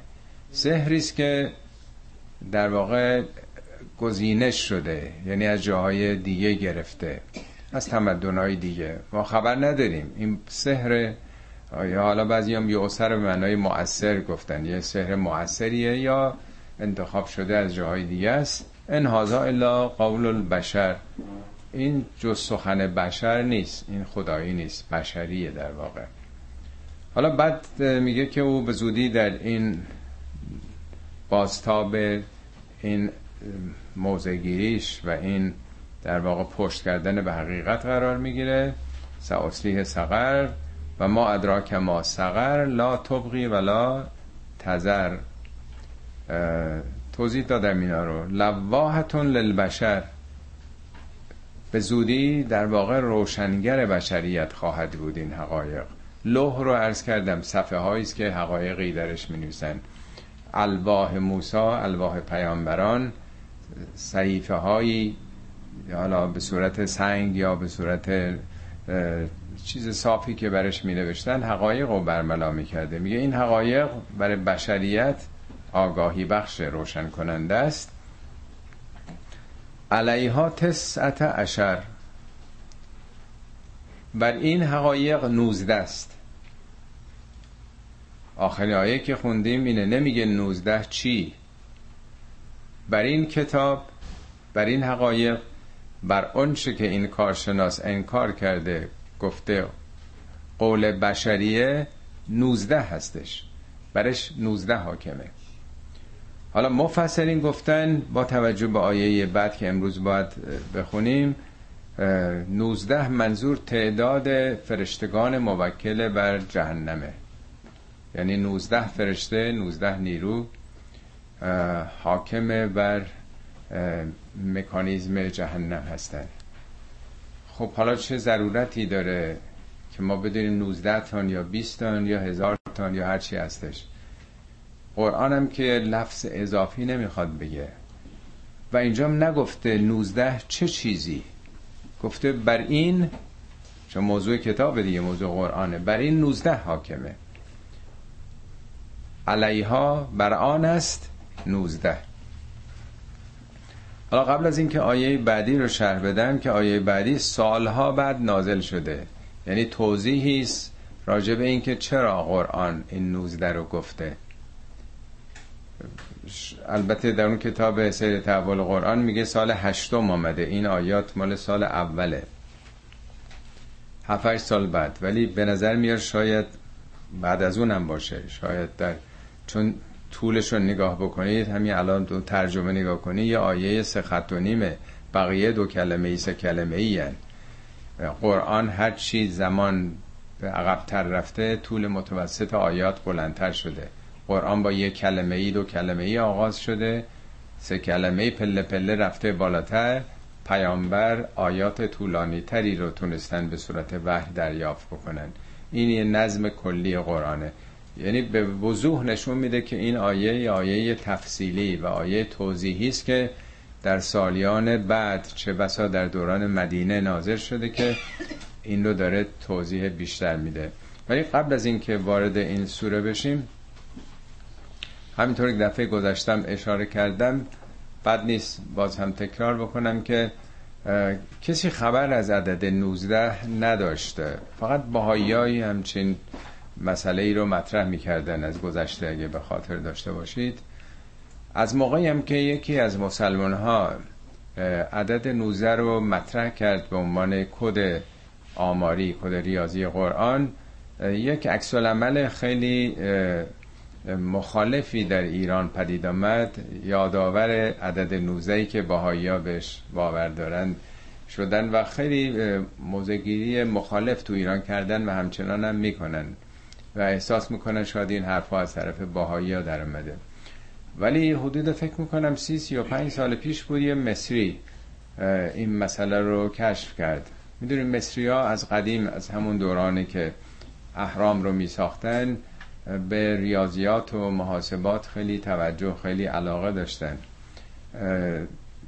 فکر کنم حدود 40 45 سال پیش به خاطر دارم یکی از مصری ها عبدالرزاق نوفل یک کتابی نوشت معجزات عددی قرآن.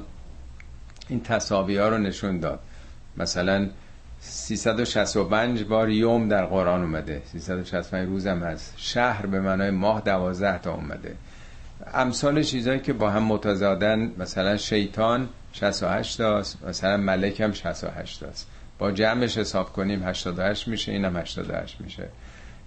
خیلی شاید 150 تا از این تصاویهایی که یعنی تعداد کاربرد این کلماتی که متضاد هستن در قرآن مساوی آمده. اینام نمی‌تونه اتفاقی بوده باشه. پیامبری که اینا رو نشمردن که چجوری کار ببرن. از مسلمانان مصری تو این زمین ها خیلی کار کردن همچنان هم کار می‌کنن. ولی این کد 19 رو یکی از مهندسین مصری که در امریکا درس خونده بود شیمی هم خونده بود البته به نام رشاد خلیفه حتما اسمش رو شنیدین که پیروانش هم الان هستن خیلی از ایرانیا بیشتر هم ایرانیا پیرو هستن. ایشون این رو کشف کرد و اول نشون داد که این 29 سوره ای که در قرآن با حروف مقطع آغاز شده مثلا مثل بقره الف لام میم مثلا نیست؟ 29 تا سوره حروف مقطع است. حروف مقطع هم خیلی متعدده. طاها نمی‌دونم الف لام را الف لام میم قاف. سوره قاف داریم یا قلم با نون آغاز میشه. اینا رو نشون داد که اینا مذربی از 19 یعنی تعداد اون حرف رو در اون سوره بشمرید. رقمی به دست میاد که قابل تقسیم بر عدد 19 است. هیچ چیزی خارج قسمت نداره. مثلا در سوره بقره تعداد الف رو بشمرید. تعداد میم و لام رو بشمرید. میم رو بشمرید اینا یه رقمی است که قابل تقسیم بر 19 است. مثلا 20 تا 19 تاست 25 تا 19 تاست. چیزی اضافه نمیاره. خب این خیلی عجیبه خیلی حیرت آوره. در به خصوص 29 تا سوره قرآن. و بعد نشون داد که خب بسم الله الرحمن الرحیم هم درست 19 تا حرفه. به و سین و میم بشمرید. تعداد اون کلمات هم الله و رحمان مثلا 57 تاست رحیم مثلا. یا خود اسم. اسم هم در قرآن 19 تاست مثل این که اگه اشتباه نکنم یا شاید 57 تا برای مذربی از 19 و فراوان از این محاسبات دیگه که نشون داد که این یه کدیه تو قرآن. البته بعدها ادعای رسالت کردیشون. یعنی احساس کرد که خب من که این کشف عظیمی رو کردم لابد مثلا خداوند یه توجهی داشته و ادعایی کرد و, و از جمله دو تا آیه آخر سوره نهم رو هم حذف کردیشون یعنی نمی‌خورد با اون محاسباتش. یعنی مثلا رحمان تو قرآن 95 تا 96 تاست مثل که باید 95 تا باشه تا مذرب در بیاد. گفت اون آیه خیلی از پیامبر تجلیل کرده این رو اون آیه که اهل قلوب و زیاده رویان گفتن. یه مقداری اصل رو رو این کد ریاضی قرار داد که همه جا وقتی می‌خونه اینجا نمی‌خونه لابد این کسانی که نقل کردن یه اشکالی بوده مثلا. یه مقداری دخالت های شخصی اینجوری کرد متاسفانه که باعث شد که زیر سال رفت خیلی از محاسباتش. بعضی جا هم البته یه اشتباهاتی کرده ولی مهم نیست. در واقع انقدر قضیه مهمه و انقدر عظیمه اون چه کشف کرد. بعضی جاها از کردم دخالت های بیجاش باعث این کار شد. بعدا من اتفاقا متوجه شدم که رحیم که 56 تا ظاهرا اومده اون یه دونش راجب پیامبر راجب خدا نیست. اون چی که راجب خداست درست مذربیست از 19 95 تاست. لازم نبود کسر بکنه. اون چی که راجب خداست این مذرب هستش. یعنی واقعا کمی شاید دقت می‌کرد ضرورتی نداشت این دخالت ها رو بکنه. ولی حالا کاری نداریم. ایشون هم بعد ترورش کردن بعضی از متعصبین عربستان سعودی در مسجدی که در توسان آریزونا داشت. الان اونجا خب هر سال میدن پیروانش و خب بعدا هم شاگرداش ادامه دادند. خیلی خیلی گسترده شد به حال این کشفیات. ولی خب دیگه یه دی اون رو به عنوان رسول در واقع نه پیامبر رسول می‌شناسن و دیگه به حال یه کلتی شده و دیگه به حال می‌دونید جلساتی دارن و قرآن و محور و مبنای زندگیشون قرار دادن. از این جهت خیلی خوبه. ولی خب همون قلوب ها و زیاده روی هایی که معمولا راجع اشخاص میشه در مورد متاسفانه رشاد خلیفه هم این قلوب رو می‌کنن و معتقد به رسالت او هستن و عملا هرچی گفته در بس میپذیرن. و با تاسف بیشتر اینه که پیامبر رو در واقع پیامبر اسلام رو خیلی کم رنگ کردن. او رو بسیار پر رنگتر ولی نقش پیامبر رو اصلا تو نمازم دیگه اسم پیامبر رو نمی‌برن. در حال این توضیح خواستم بگم هم در واقع یه تجلیلی از کشف بزرگی او کرد و هم متاسفانه از این ادعای بعدی که کاشکی نمی کرد که در واقع خیلی خیلی بیشتر این کشفی کرد و تحقیقاتش می‌تونست اثر بکنه. در حال اون نشون داد که این مسئله یک کده یک کد در واقع ریاضیه. و اگه این چنین باشه از این جهت فوق العاده مهمه که نشون میده اینا سخنان پیامبر نیست. پیامبر نه ریاضیات نه آمار نخونده بود. کسانی که امروز میگن که اینا سخن پیامبره درک و برداشت پیامبره از اونچه بهش وحی شده لفظ مال پیامبره کلمات مال پیامبره. خدا الهام کرده به او پیامبرم الهاماتش و تجربیاتش نوشته. خب اگه اینطور باشه کلام بشری باشه نمی‌تونه این نظم درش در بیاد. جز اینکه بگیم الفاظشم تمام کلمات و حروفش هم حساب شده است. یعنی اگه از جانب خدا اومده کلام خداست دلیل قاطع غیر قابل انکارش همین ریاضیاته. ادبیات و عرفان و همه اینا ذوقیه. یک کسی می‌تونه انکار بکنه. ولی ریاضیات جای انکار نداره. فکتی است که هیچ کسی نمی‌تونه در برابرش مقاومت بکنه. بنابراین بسیار مهمه. کسان دیگه هم تو ایران هم این تحقیقات رو در واقع ادامه دادن. یه نفر پروفسور فاطمی بود استاد ریاضی دانشگاه تهران بود. اون بعضی از ایرادای رشاد خلیفه رو مطرح کرد. ولی در واقع بیش از 90 درصد همه رو پذیرفته بود و خود اونم یک کتابی نوشت. حتی نشون داد که اگه نقطه ها هم حذف بکنیم چون نقطه گذاری زمان پیامبر نبوده جداولی و منحنی های نشون داده. و حتی اگر در واقع مثلا سات و زه و تین و زین و اینا اینا هم یکی بنید همونطور که تلفظ میشه. بازم با 19 جور در میاد. همه اینا رو جدول داده بود که حتی بدون نقطه ر و ز رو یکی یه جور حساب بکنیم. یعنی اونطوری که داره تلفظ میشه هم حتی اگر به حساب بیاریم بازم این قاعده درش حاکمه. خب حالا این مقدمه یه ذره طولانی هم شد. از آیت امروز میگه و ما جعلنا اصحاب النار الا ملائکتن. ما اصحاب النار رو یعنی منظور فرشتگانه در واقع بالاخره هر فعل و انفعالاتی که در جهان انجام میشه در طبیعت صورت می‌گیره یه نیروی بر او گمارده شده دیگه. از نظر ما یه اتفاقاتی داره میفته ولی قرآن میگه هر قطره بارونی که میاد فرشته ای باش میاد. جاذبه رو به عنوان یک فرشته توصیف کرده. نیروهایی که وجود دارن در جهان اصطلاح قرآنیش ملائکه هستن. میگه ما مسئولین مسئولین نار رو در واقع. جز فرشتگان قرار ندادیم یعنی اونا فرشتگان نیروهای طبیعتن. و ما جعلنا عدتهم الا فتنتا للذین کفروا. تعداد اونها رو هم یعنی اینکه گفته شده 19 تعدادشون یه فتنه است. فتنه نه به اون معنی که در فارسی ما می‌فهمیم. فتنه یعنی بوته آزمایش در واقع.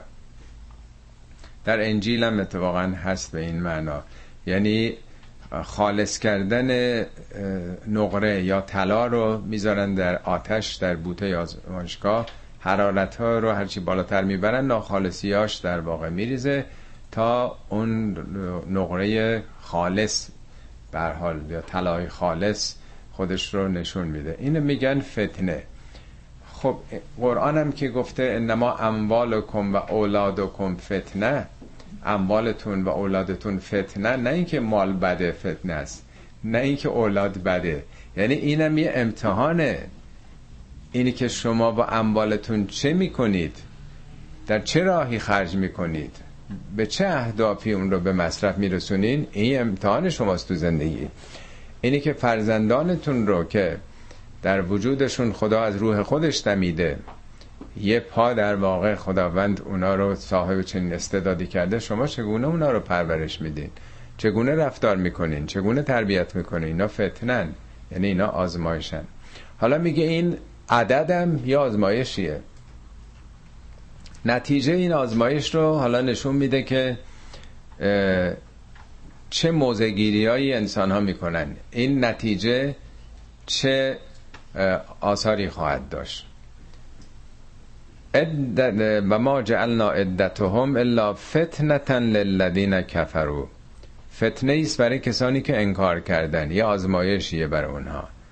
لیستیقن الذین اوتوا الکتابه این لامش میگن لام لیستیقن لامش رو در واقع عرض می‌کنم. لام میگن قایت لام هدفه. هدف چی بوده؟ قایت و سرانجام این آزمایش به کجا می‌رسه؟ یک الذین اوتل کتاب اونایی که بهشون کتاب دادیم یعنی اونایی که تورات و انجیل رو دریافت کردن فهمیدن باور دارن به یقین می‌رسند. خوب دقت کنید.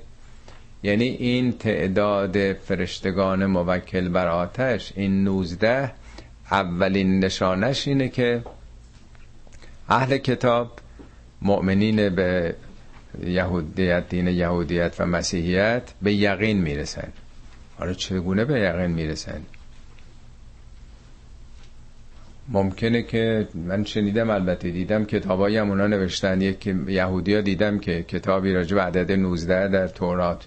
شاید در آینده یه مرتبه پی ببرن که مثل اینکه یه چیز امر مشترکیه این. و طبیعتا اگر مشترک باشه همه اینا یه جا اومده. از یه خدا اومده و یک نوع وحدتی امکان داره که در آینده پدید بیاد.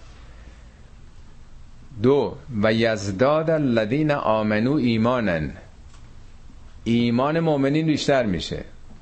یه وقت هست آدم یه ایمان موروسیه یه ایمانی است که به حال از پدر مادر گرفته خودشم مطالعه نکرده. ولی وقتی که مواجه میشه با یک همچین حقیقتی چنین به اصطلاح معجزه‌ای که غیر قابل انکاره معجزه علمی ریاضیه. خب اعتقاد مؤمنین به اینکه این جانب خداست قطعا افزایش پیدا خواهد کرد. اتفاقا کسانی که گرایش هم به حال به گروه سابمیتر بهشون میگن. سابمیشن یعنی اهل تسلیم به خدا می‌دونن خودشونو. من اون تعدادی که می‌شناسم خیلی خیلی جدی گرفتن قرآنو. حالا صرف نظر از به کانالیزه کردن فهم قرآن نسبت به افکار رشاد خلیفه ولی قرآن رو مبنای زندگی کردن. خیلی ها می‌شناسم اصلا مسلمون نبودن. مسلمون فقط شناسنامه بودن. ولی وقتی آشنا شدن آگاه شدن با این شگفتی های عددی ریاضی به خصوص تو خارج از کشور که این مسائل خیلی بهتر مطرحه خیلی خیلی جدی شدن در ایمانشون به خداوند. بنابراین میگه یزداد الذین آمنو ایمانن سه ولا یرتاب الذین کتاب و المؤمنون دیگه اوتل کتاب و مؤمنون شک نکنن. اصلا از کردم که ابطال ناپذیر ریاضیات. ریاضیات ادبیات نیست. عرفان نیست ذوقی نیست که بگیم خب نظر آقا اینه نظر خانم اینه اینطوری میگن. نه وقتی یک مسئله ریاضی مطرح باشه هیچ کسی نمی‌تونه در برابرش مقاومت بکنه. یعنی شک و تردید و این معجزه برطرف خواهد کرد. این راجبه کسانی است که حالا ایمان دارن. اهل کتاب یقین پیدا می‌کنن مؤمنین ایمانشون افزایش پیدا می‌کنه. سوم شک و تردید رو دیگه زائل می‌کنه. قطعی نشون میده که آیا پس همه ایمان میارن؟ نه. قسمت دوم ولیقول الذین فی قلوبهم مرزون اینم لام دومه. به جای یقول میگه ولی یقولو اینم لام هدف. نتیجه چی میشه؟ برای اون گروهی که نمی‌خوان. اون کسانی که در دلشون مرزه نه که مرض جسمی. یعنی نیتشون نیت پاکی نیست. دنبال حقیقت نیستن. دنبال منافع خودشونن. ولی به حال می‌خوان اینطوری نشون بدن که ما با شما هم فکریم دیگه. اینا منافقین میگن دروها می‌خوان هر دو طرف رو داشته باشن. ول کافرون. اونایی که صریحا انکار می‌کنن. پس هم اونایی که می‌خوان دو طرفه بازی کنن. نقش ایفا می‌کنن. ماسک ایمان به چهره زدن ولی دلشون کافره. همونایی که واقعا کافر هستند عملا اینا میگن چی؟ مازا اراد الله به هازا مثلا؟ خدا چه منظوری داشته که این مسئله رو زده؟ یعنی چی؟ چرا گفته نوزده؟ چرا نگفته مثلا سی؟ یعنی چی؟ یعنی یه دنبال ایرادن دنبال عیب گرفتنن در واقع. شبیه این در جای دیگه قرآن هست. یادتونه تو سوره بقره خوندیم میگه که خداوند شرم نمی‌کنه که برای نشون دادن عظمتش از پشه مثال بزنه. ان الله لا یستحی ان یضرب مثلا ما بعوزتن. بعوزه یعنی پشه دیگه نیست. فما فوقها.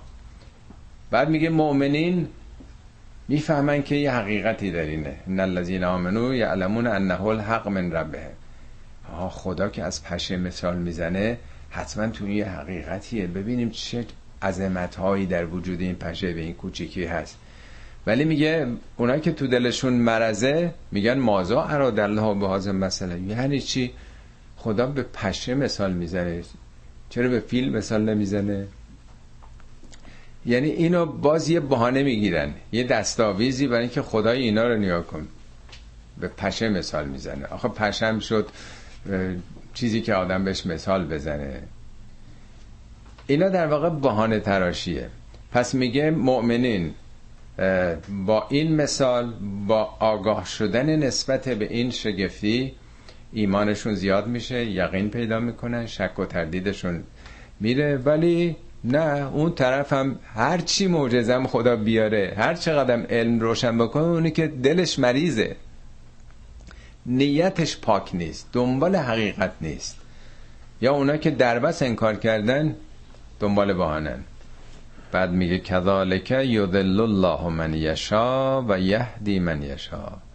این چنین خدای عدهای رو در گمراهی رها می‌کنه و یه عدهای رو هدایت می‌کنه. یه اشکالی که معمولا به وجود میاد این آیات مشیت رو می‌خونیم میگن پس خدا خودش خواسته دیگه رو گمراه کنه. نه مشیت خدا یعنی قانونمندیاش نظاماتش. حالا ما میگیم اینا گمراه شدند اینا هدایت شدند. اینا خوشبخت شدن اینا بدبخت شدن ما هیچ وقت فاعل رو نمیگیم. همه چی میگیم شد. ولی چون همه فعل و انفعالات از سوی خداست قرآن همیشه فاعل رو میگه. اینی که هدایت شده خدا هدایتش کرده. با قوانینی که او گذاشته. یعنی این رفته تو این مسیر. مثل اینی که قبول شده تو این مدرسه معلم قبولش کرده. اونی که رد شده معلم ردش کرده.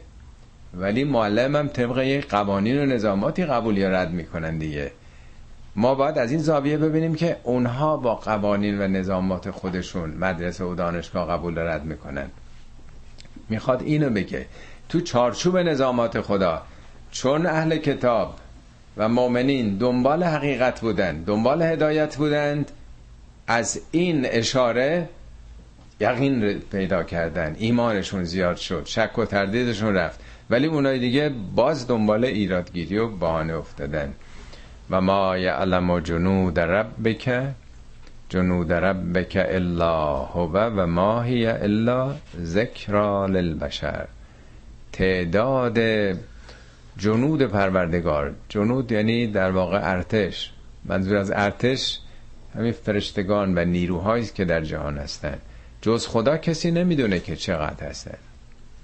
شما تو نهج و براغه بخونید یکی دوتا خطبه بزرگ تو این زمین است. صحیفه سجادیه بخونیم. میگه هیچ جای عالم وجود نداره. این بیلیون ها کهکشانی که هستن.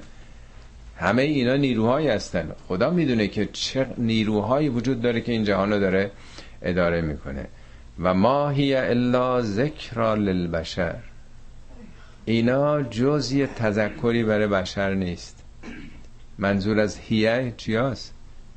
یعنی همین قرآن سقر نوزده که کد قرآن باشه یا یکی از کدها هفت هستش نمی‌دونم چهل هستش ده هستش حالا مفصله نمی‌خوام وارد اون مسئله بشم. اینا ذکر برای بشریت. آیه قبلی هم که می‌گفت که لواحتون للبشر اونجا رو به معنای سوزنده پوست گرفته بودن. من عرض کردم که چند بار سی و پنج بار چل, چل بار چقدر بشر تو قرآن آمده همه جا بشر به معنای بشره. ولی اونجا بشر رو گفتن پوست. لواحه همون روشنگره برای بشریت. تو خود این سورم سه بار بشر رو به معنای همین بشر گرفته. ولی نمی‌دونم اون آیه که دفعه قبل خوندیم چرا بشر رو به معنای پوست گرفته. خب این آیه مفصل بود. خب بخش بعد با سه سوگند آغاز میشه. این سه سوگندم برای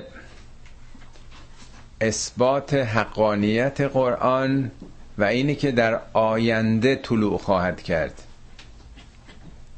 سه سوگنده کلا و القمر و لیل اذا ادبر و صبح اذا اسفر. این سه تا سوگنده به ماه به شب به صبح. چی می‌خواد بگه؟ با کلا آغاز میشه. کلا این نه خیر این حرفا نیست که انکار بکنن. کلا برمیگرده به ارزیابی همون متخصص که گفت این قرآن سحر جادوه. خیر این حرفا نیست. اینها این تذکرات اونچه که راجب آخرت تو این کتاب آمده اونچه که راجب سقر آمده حقایقی که تو این کتاب هست که از جمله عدد 19 است اینا ذکر یک آگاهی ذکر مقابل نسیان یادآوری به شماست. اینطور نیست که اینا سحر باشه. کلا و القمر سوگند به ماه. حالا چرا به ماه سوگند می‌خوره؟ نقش ماه چیه؟ نقش اصلیش شب وقتی تاریکی همه جا رو گرفته ماه روشن می‌کنه. آیا غیر از اینه که در روزگارانی که جهل و ظلمت بر جوامع حاکمه خداوند به حکمتش یک حجت هایی گذاشته که در همون دوران ظلمت و شب و سکوت و تاریکی ها حقیقت رو در جایی میشه پیدا کرد. پس در دل شب هم ماه وجود داره. دو واللیل اذا ادبر سوگند به شب بارها در قرآن به شب سوگند خورده. بعضی جا میگه واللیل اذا وسق قاسق یا قسق اللیل. شب موقعی که مثل یک درنده سلطه پیدا کرده. همه جا تاریکه. پرده سیاه همه جا رو گرفته. یه جا میگه واللیل واللیل ازا سجا. سجام یعنی دیگه آرام گرفته مسلط شده. یه جا میگه و لیال عشر شبهای دهگانه طولانی. قرآن سوگندهای مختلفی به لحظات مختلف شب خورده. که هر کدوم پیام داره. حالا موقعی به رفتن شب هم سوگند خورده. و اللیل اذا عسعس. شب موقعی که دیگه داره بساطش رو جمع می‌کنه میره. یا و اللیل اذا یسر. سوره فجر دیگه نیست؟ و الفجر و لیال عشر و الشفع و الوتر و اللیل اذا یسر. یسر همون یسر دیگه آسون. شب موقع که دیگه داره آسون میشه ها داره میره ها. اینجا میگه ولیل ازا ادبر. سوگن به شب. کدوم موقع شب؟ بساتش رو جمع کرده داره میره.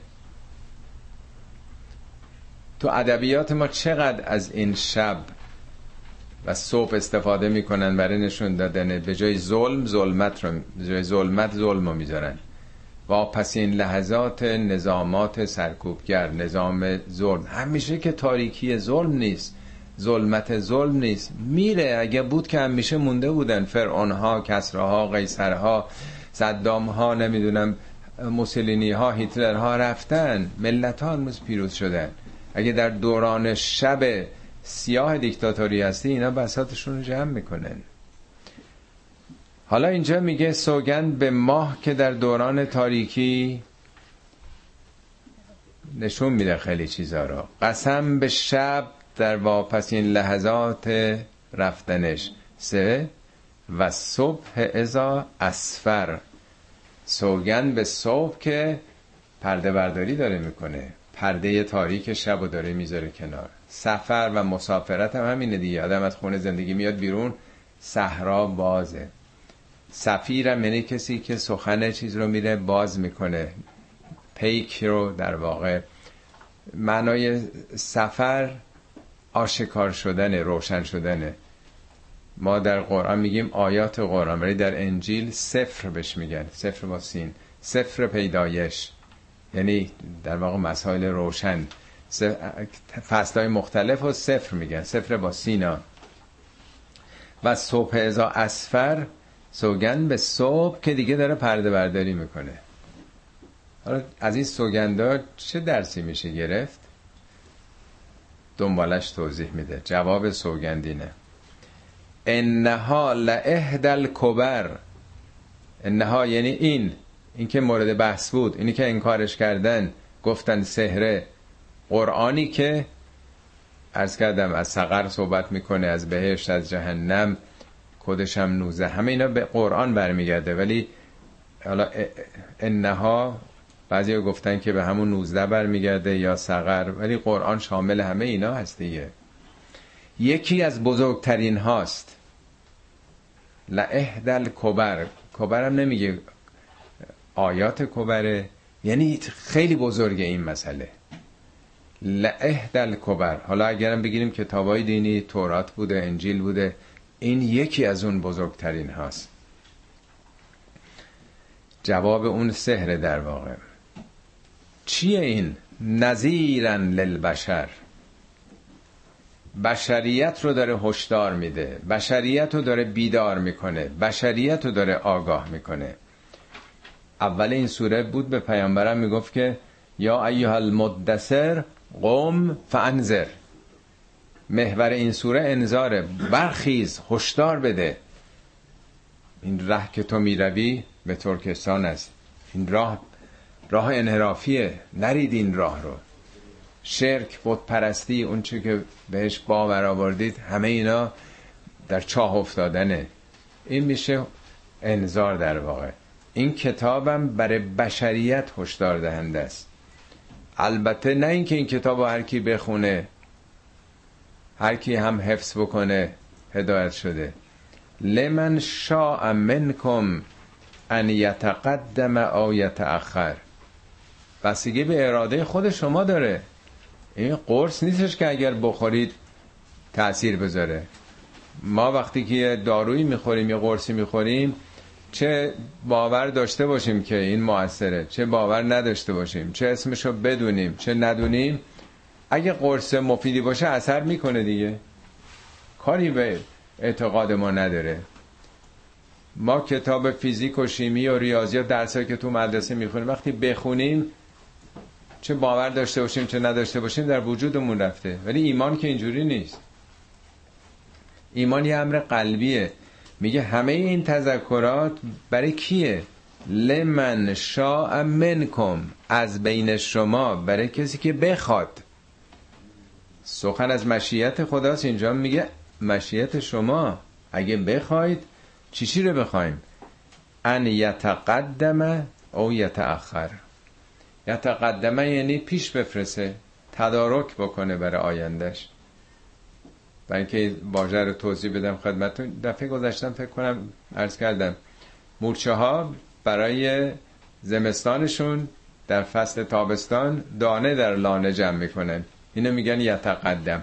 از پیش میفرسن دائما در تابستون دانه ها رو می‌برن انبار می‌کنن که وقتی که زمستون شد که دی همه جا رو برف گرفت و زمین خیس بود نمی‌تونن بیان بیرون مصرف کنن. یعنی شما در دنیا برای آیندهتون باید پیش بفرسین این معنای تقدم. تأخر یعنی می‌خوایم بذارید. میمیری همه چیزها رو گذاشتی. پول و زندگی و خون زندگی تو می‌ذاری دیگه. تو می‌خوای چیزی بفرستی برای آینده برای آینده خودت؟ یا به فکر فقط امروزی؟ فقط می‌خوای امروز کیف تو بکنی؟ اصلا به فکر آینده نیستی. تو اگه می‌خوای به فکر آینده باشه چیزی پیش بفرستی این هشدارا برای اونه. آخرتی هست.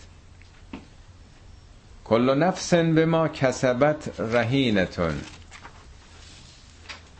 هر انسانی در گروه اون چیزیست که کسب می‌کنه. یه بار دیگه این واژه رهینه رو داشتیم خدمتتون ارز کردم. تو ایران یادتونه بانک رهنی داشتیم. مردم پول می‌خواستن برای ساختمان بگیرن می‌رفتن فرششون رو گرو میذاشتن رهن میذاشتن. یا جواهراتشون می‌گفتن بانک رهنی دیگه. الان فکر نمی‌کنم باشه این بانک. خب خونه هایی هم که شما در امریکا خریدین معمولا شاید بیش از 90 درصد پیاف نشده از صاحبش بانکه شما باید تا سی سال 20 سال بر حسب قراردادتون قسطشو بدین مورگج بپردازید. پس خونتون گروه خونه مال شما نیست. به نسبتی که اقساطو داده باشید مالک خونه هستید. درست؟ وقتی پیاف کردید دیگه خونه مال خودتونه. میگه انسانم گروه گروه چیه؟ گروه مکتسباتشه. آنچه کسب می‌کنه به دست میاره. یعنی ما فقط یک استعدادیم. خدا از روح خودش در ما دمیده. فقط استعداده. مثل بچه هفت ساله که می‌ذارن مدرسه. این هنو هیچی نمی‌دونه. در گروه هوش و استعدادشه. هرچی از هوش و استعدادش استفاده کنه.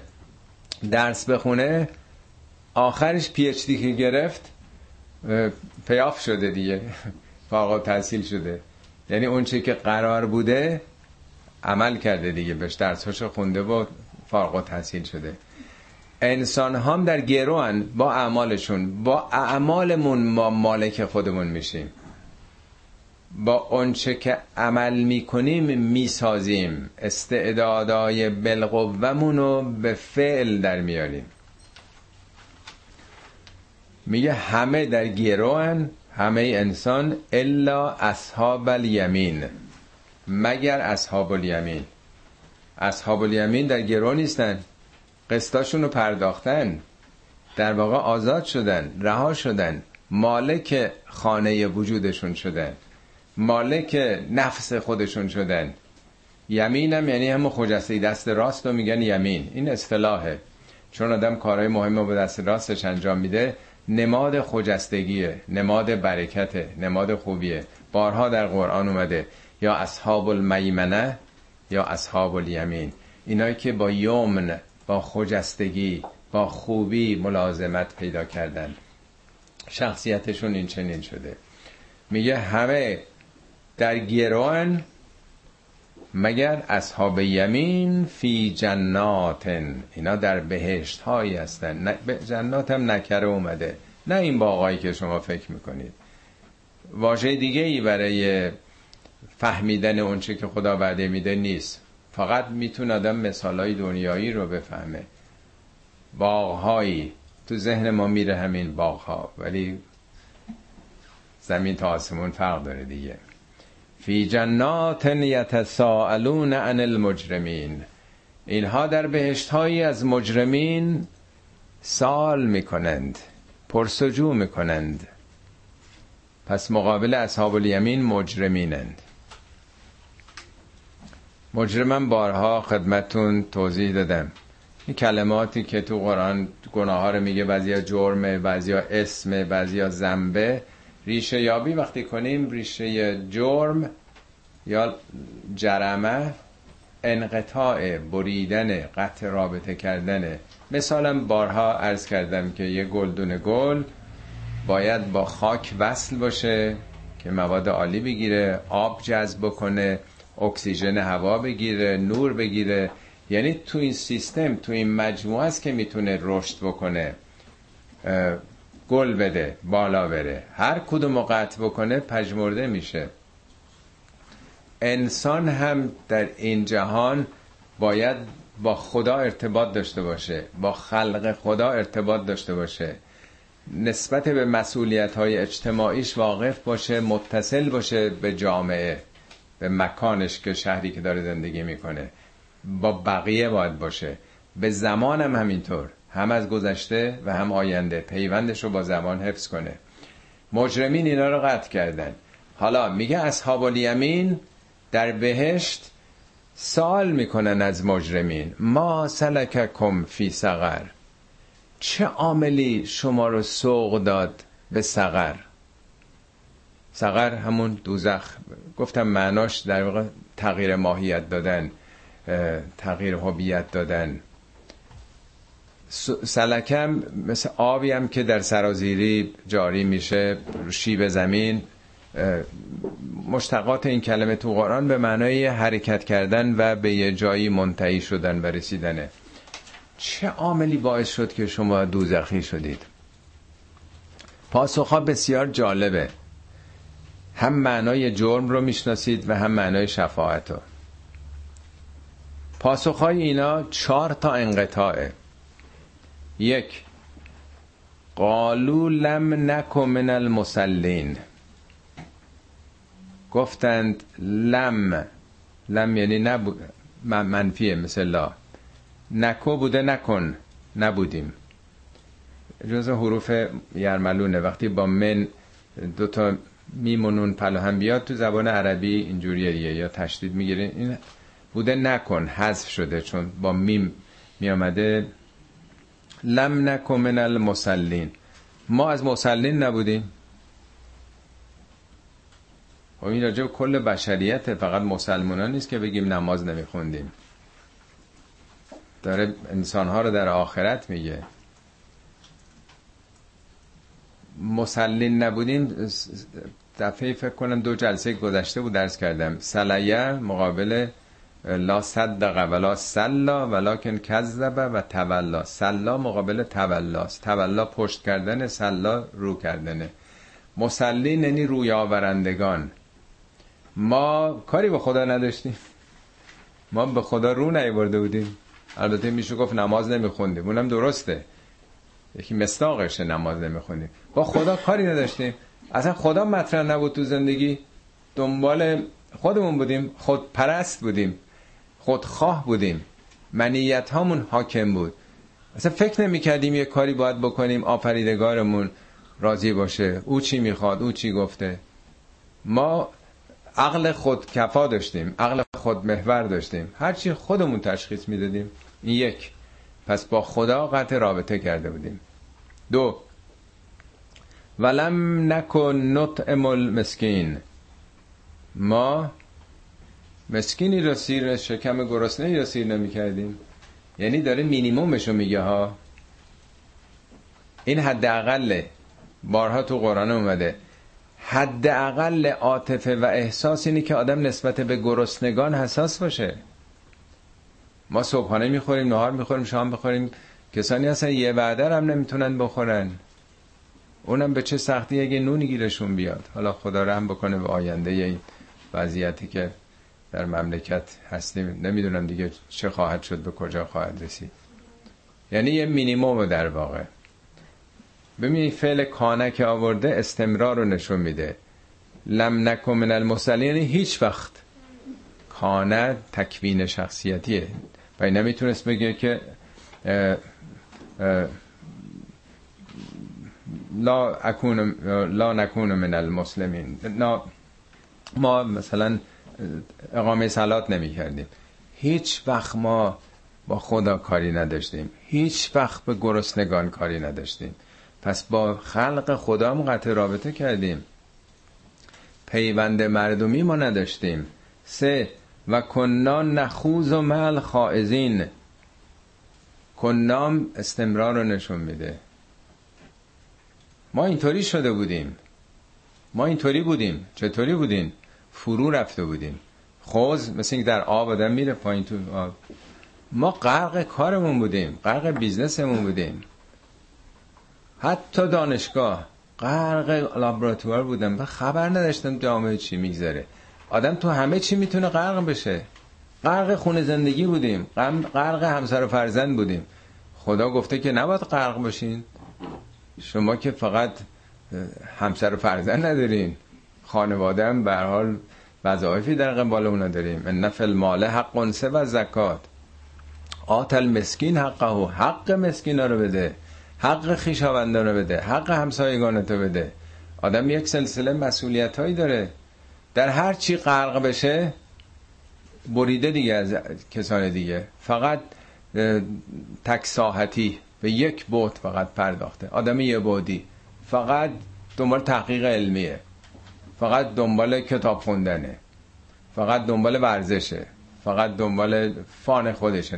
نمی‌دونم. همه این چیزها رو میشه گفت دیگه. کنا نخوز و مع الخائزین. یعنی با اونا که فرو رفتن. یه سره با قماربازا با مشروب خورا با نمی‌دونم کسانی که دنبال پارتی نمی‌دونم چیکار می‌کنن. یعنی ما همرنگ جماعت شده بودیم. فرو رفته بودیم. غرق مثل کپکی که سرش زیر برف می‌کنه. چهار. و کنا نکذب به یوم دین کنا باز استمرارشون. ما یوم الدین رو قبول نداشتیم. آیا منظور تئوریه؟ سوره ماعون یادتونه؟ ارایت الذی یکذب دین دیدی اون کسی که دین رو تکذیب می‌کنه کیه؟ فذالک الذی یدعو الیتیم. تکذیب دینش بیعتنایی و از خود راندن یتیمه. ولا یحوز علی تعامل مسکین بر سیر کردن شکم گرسنگان اصلا انگیزه نداره. و الاخر تکذیب دین تکذیب تئوری نیست. تکذیب لفظی نیست. تو اگه قبول داری عمل امروزت فردا تو داره می‌سازه اگه نکنی این کارو پس فقط ادعا کردی حرف زدی. اینجا مگه غیر از اینه میگه اهل اتهام مساکین نبودیم. دین رو یعنی دین یعنی جزا یعنی نتیجه عمل. تو قبول نداری که سرنوشت رو عمل انسان تعیین می‌کنه نه چیز دیگه. وقتی عمل نمی‌کنی نشون میدی تکذیب کردی دیگه. یعنی اصلا به زمان فردایی که من نتیجه امروز رو می‌بینم باور نداشتیم ما. از امروز برای فردا کاری نمی‌کردیم. چهار تا پس قطع رابطه است. با خدا با خلق خدا سومی با اطرافیان. ما که وقتی فرو رفتیم کپکیست که سرشو زیر برف کرده؟ از اطرافش بیخبره. از همشهریانش هم محله هاش همکاراش بیخبره. مکانه. چهارمی هم زمانه. تو زمان خودمون فقط زندگی می‌کردیم. نه به گذشته کار داشتیم نه به آینده. چهار تا سیم و قطع کرده بودیم. خب تا کی؟ حتی اتان الیقین. تا به یقین رسیدیم. چون مرگ میگن که آدم دیگه پرده ها میره کنار مرگ رو میگن. جای دیگه قرآن هم هست میگه وعبد ربک حتی یتی کل یقین تا دم مرگ پرستنده پروردگارت باش. این نیست که بگه حالا مثلا یه دوره ای چهار تا نماز می‌خونیم دیگه کفایت می‌کنه دیگه. حالا خوب دقت کنید نتیجه که می‌خواد بگیره. ارز کردم که خیلی واژه ها رو تو خود قرآن میشه فهمید. فما تنفعهم شفاعت و شافعین خب اینا دیگه حالا نمیگه خدا پدرشون در میاره. اینا که به چیزی وصل نشدن که فایده داشته باشه براشون؟ فما تنفعهم. پس نافع سودمند نخواهد بود برای اونها. چه چیزی؟ شفاعت و شافعین. شفاعت شافعین. پس یک نشون میده شافعینی وجود دارن. خب آیا اینجا شفاعت پیامبر و ائمه و اینا در بینه؟ میگه اینا با چهار تا چیز قطع کردن. شفاعت از شفع میاد. شفع یعنی پیوستن منظم شدن. میگه من هر کسی که شفاعت خوبی بکنه یعنی به یه کار خوبی بپیونده تشویق بکنه نصیبی هم خواهد داشت. و من یشفع شفاعتا سیعتا در یه کار بدی شفاعت بکنه یعنی بپیونده به یه کار بد. اونم مؤثر رو در واقع اون کیفر اون کارم خواهد داشت. شف یعنی به یه چیزی پیوستن. این که همش قطع رابطه بوده. پس به چیزی وصل نبوده. پس فایده ای براش نداره. نه شفاعت خدا هست. با خدا شف نشده. نه به مردم رسیده که به خاطر اون اطعام مساکین شفعی بهش بشه چیزی بهش اضافه بشه. چون فرو رفته به دیگرانم کار نداشته به مسئولیتاش. برای آیندهم چیزی نفرستاده پس با اونم شفع نشده. خب تا اینجا در واقع نشون میده که مسئولیت ها و وظایف چگونه است. قبلش خوندیم که میگه انسان در گروه عمل خودشه نیست. همه ما بدهی داریم باید اقساطمون رو با اعمالمون بپردازیم. منطق قرآن منطق عمله ولی منطق شفاعتی که بهش باور داشتن یک منطق در واقع توفیلیگریه یک منطق در واقع وابستگیه. یک منطق تنبلی در واقع. قرآن میگه تو باید کار بکنی. با تلاش خودت خودت رو به دست میاری. ولی ما می‌خوایم یعنی ما که میگم در واقع اون که عوام الناس و شفاعتی که یه واقعیتی داره قرآن هم داره میگه. ولی یه می‌خوان میونبر بزنن با پارتی بازی بدون که عمل آدم کرده باشه بخواد دیگران مثلا به دادش برسن. دیگران برن مثلا کمک بکنن و مشکل او رو حل بکنن. با منطق قرآن اصلا نظر انسان شناسی نظر روان شناسی نمی‌خونه. که آدم تمام تلاشش این باشه که بخواد دور بزنه قوانینو. بدون اینکه از خودش مایه گذاشته باشه چون یه امر قلبیه درونیه. فکر بکنه که دیگران میان مشکل منو حل می‌کنن. آیه بعد حالا راجب آخرته. فما لهم ان تذکرت مورزین. اینا چیشون میشه که اعراض می‌کنن رو میگردونن از این تذکرات؟ که انهم همرون مستنفرتون. همور در واقع به گورخر میگن. نمی‌خواد توهین بکنه به اونا. در واقع یک تمثیل از اونچه که تو طبیعت انجام میشه. حتما دیدین توی فیلم های مثلا دنیای وحش رو. فیلم هایی که راز بقا بی بی سی نام دارن که چگونه وقتی شیر حمله می‌کنه به گله این مثلا گاو های وحش چیزای مثلا گور خرها چون تومه اصلی شیر دیگه. چگونه داره فرار می‌کنه؟ یعنی تو ذهن آدم میمونه این تصویر. که انهم همرون مستنفرتون. مستنفر از همون فراره. باب استفعالم اومده که با تمام وجود می‌خوان فرار کنن رم بکنن. فرت من قسورتن که از یه شیر دارن فرار می‌کنن. یعنی چرا اینا فرار می‌کنن از این حرفا؟ چرا به هیچ وجه نمی‌خوان زیر بار این که نسبت به خدا تسلیم باشن تمکین باشن سجده بکنن حقایق رو بپذیرن؟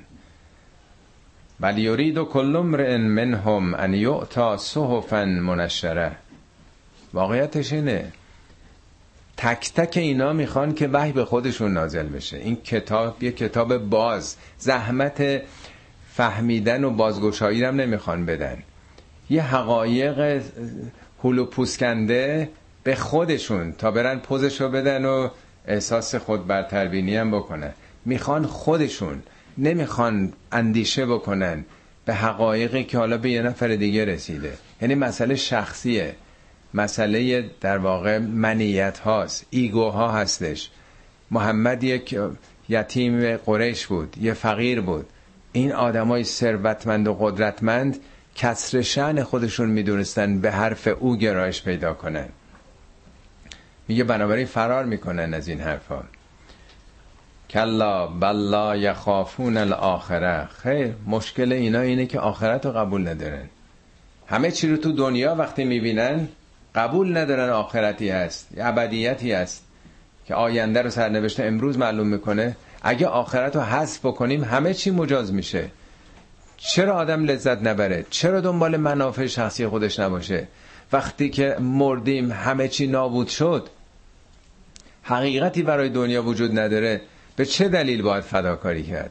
به چه دلیل آدم باید جانش رو برای وطنش بده؟ دیگران زنده باشن. من بمیرم دیگران زنده باشن. یعنی اگر یه چیزی حساب کتابی نباشه عقلا اثبات نمیشه کرد اینو. چرا من از مال خودم بدم که دیگری ازش استفاده بکنه؟ همه خودخواه هستیم. همه دلمون می‌خواد برای خودمون باشه. مگر اینکه با این کارها آدم ببینه نفسش گسترش پیدا می‌کنه تعالی پیدا می‌کنه و این تعالی یک عوارض بهتری براش خواهد داشت. اگه غیر از این باشه نمی‌کنه این کار رو. میگه مشکل اینه که کلا والله یخافون الاخره. بیم از آخرت ندارن کلا انها انه تذکرتون. خیر اینطوری نیست. اینا تذکره اینا بیدار باشه. اینا برای جلوگیری از نسیان و فراموشی شما اومده. فمن شاء ذکره هر کسی که می‌خواد ذکر بپذیره. زور نیست اجبار نیست. فقط آگاهیه. تذکرات هر کی دلش خواست ذکر رو بپذیره. و ما یذکرون الا ان یشاء الله. شما هم در زم یادتون باشه نمی‌تونید متذکر و بیدار بشید آگاه بشید مگر خدا خواسته باشه. یعنی در چارچوب مشیت خداست که این تحولات اتفاق میفته. نه اینکه در واقع خدا نمی‌خواد که شما هدایت بشین. پس تو نمی‌تونی بشی. بارها از کردم مشیت قانونمندیه.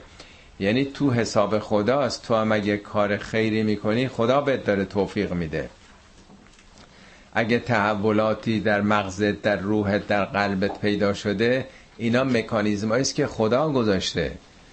میگه اللهم ما بنام نعمتن فمن که ما هر نعمتی داریم از توه. یا میگه خداوند هدایت کرده. اگر خدا ما رو هدایت نکرده بود لولا ان هدان الله. و ما کننا لنهتدی لولا ان هدان الله.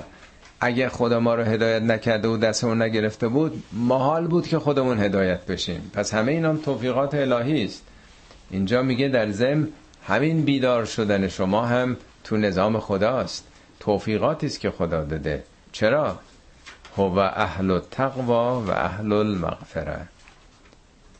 در قرآن حدود 137 بار فکر می‌کنم این کلمه اهل آمده. این تنها موردی است که کلمه اهل به خدا نسبت داده شده.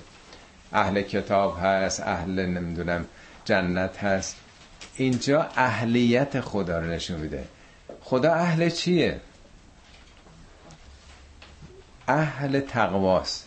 یعنی چی؟ یعنی خدا سلف کنترل داره یه جایی خشمگین میشه عصبانی میشه جلو خودشو می‌گیره.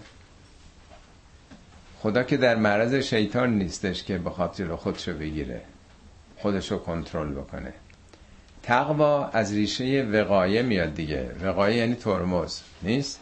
یعنی در واقع protection خدا اهل protection ه دنبال safety شماست. می‌خواد شما رو حفظ بکنه. بنابراین راه های نجات شما رو پیش پاتون گذاشته. یک اهل نگهداری اهل حفاظت نجات شماست. میشه تقوا. ما مگه تقوا میورزیم؟ برای نجات خودمونه. از پیامبر پرسیدن که تقوا چیه؟ گفت تقوا اینه که برین به میان خارها خارهای پرتیغ ولی تیغ اذیتتون نکنه. جوری برید که تیغ زخمیتون نکنه. این میشه protection دیگه نیست. معنای تقوا آدم بره تو میدون مسئولیت ها ولی مراقب باشه که آسیب نبینه. دوم خدا اهل مغفرته. یعنی خدا اهل بخششه. ببینید همش در واقع تشویق به کسانی است که می‌خوان انکار بکنن. میگه تذکر بگیرید. خدا می‌خواد شما رو حفظ بکنه. شما رو نجات بده در واقع از اون آثار سو عملتون در آخرت. خدا می‌خواد شما رو پاک بکنه. مغفرت یعنی پاک کردن. تمام آثار سوء گناهانتون رو ببخشه. ارزم ختم می‌کنم با اون دعایی که در قنوت نماز عید فطر و عید قربان می‌خونیم. نیست؟ اللهم اهل الكبریاء والعظمه خداوند اهل کبریاء اهل عظمت و اهل الجود والجبروت اهل جود بخشش اهل جبروت جبران همه نواقص و اهل العفو و رحمه خداوند اهل عفو و اهل رحمت و اهل التقوا و المغفره اهل نگهداری حفظ شماست و اهل پاک کردن شماست. انشالله که از مزامین این سوره حد اکثر استفاده رو کرده باشیم و خداوند توفیق بده که به اونچه که فهمیدیم عمل بکنیم. عمل خالصانه قربتن الله صدق الله العظیم.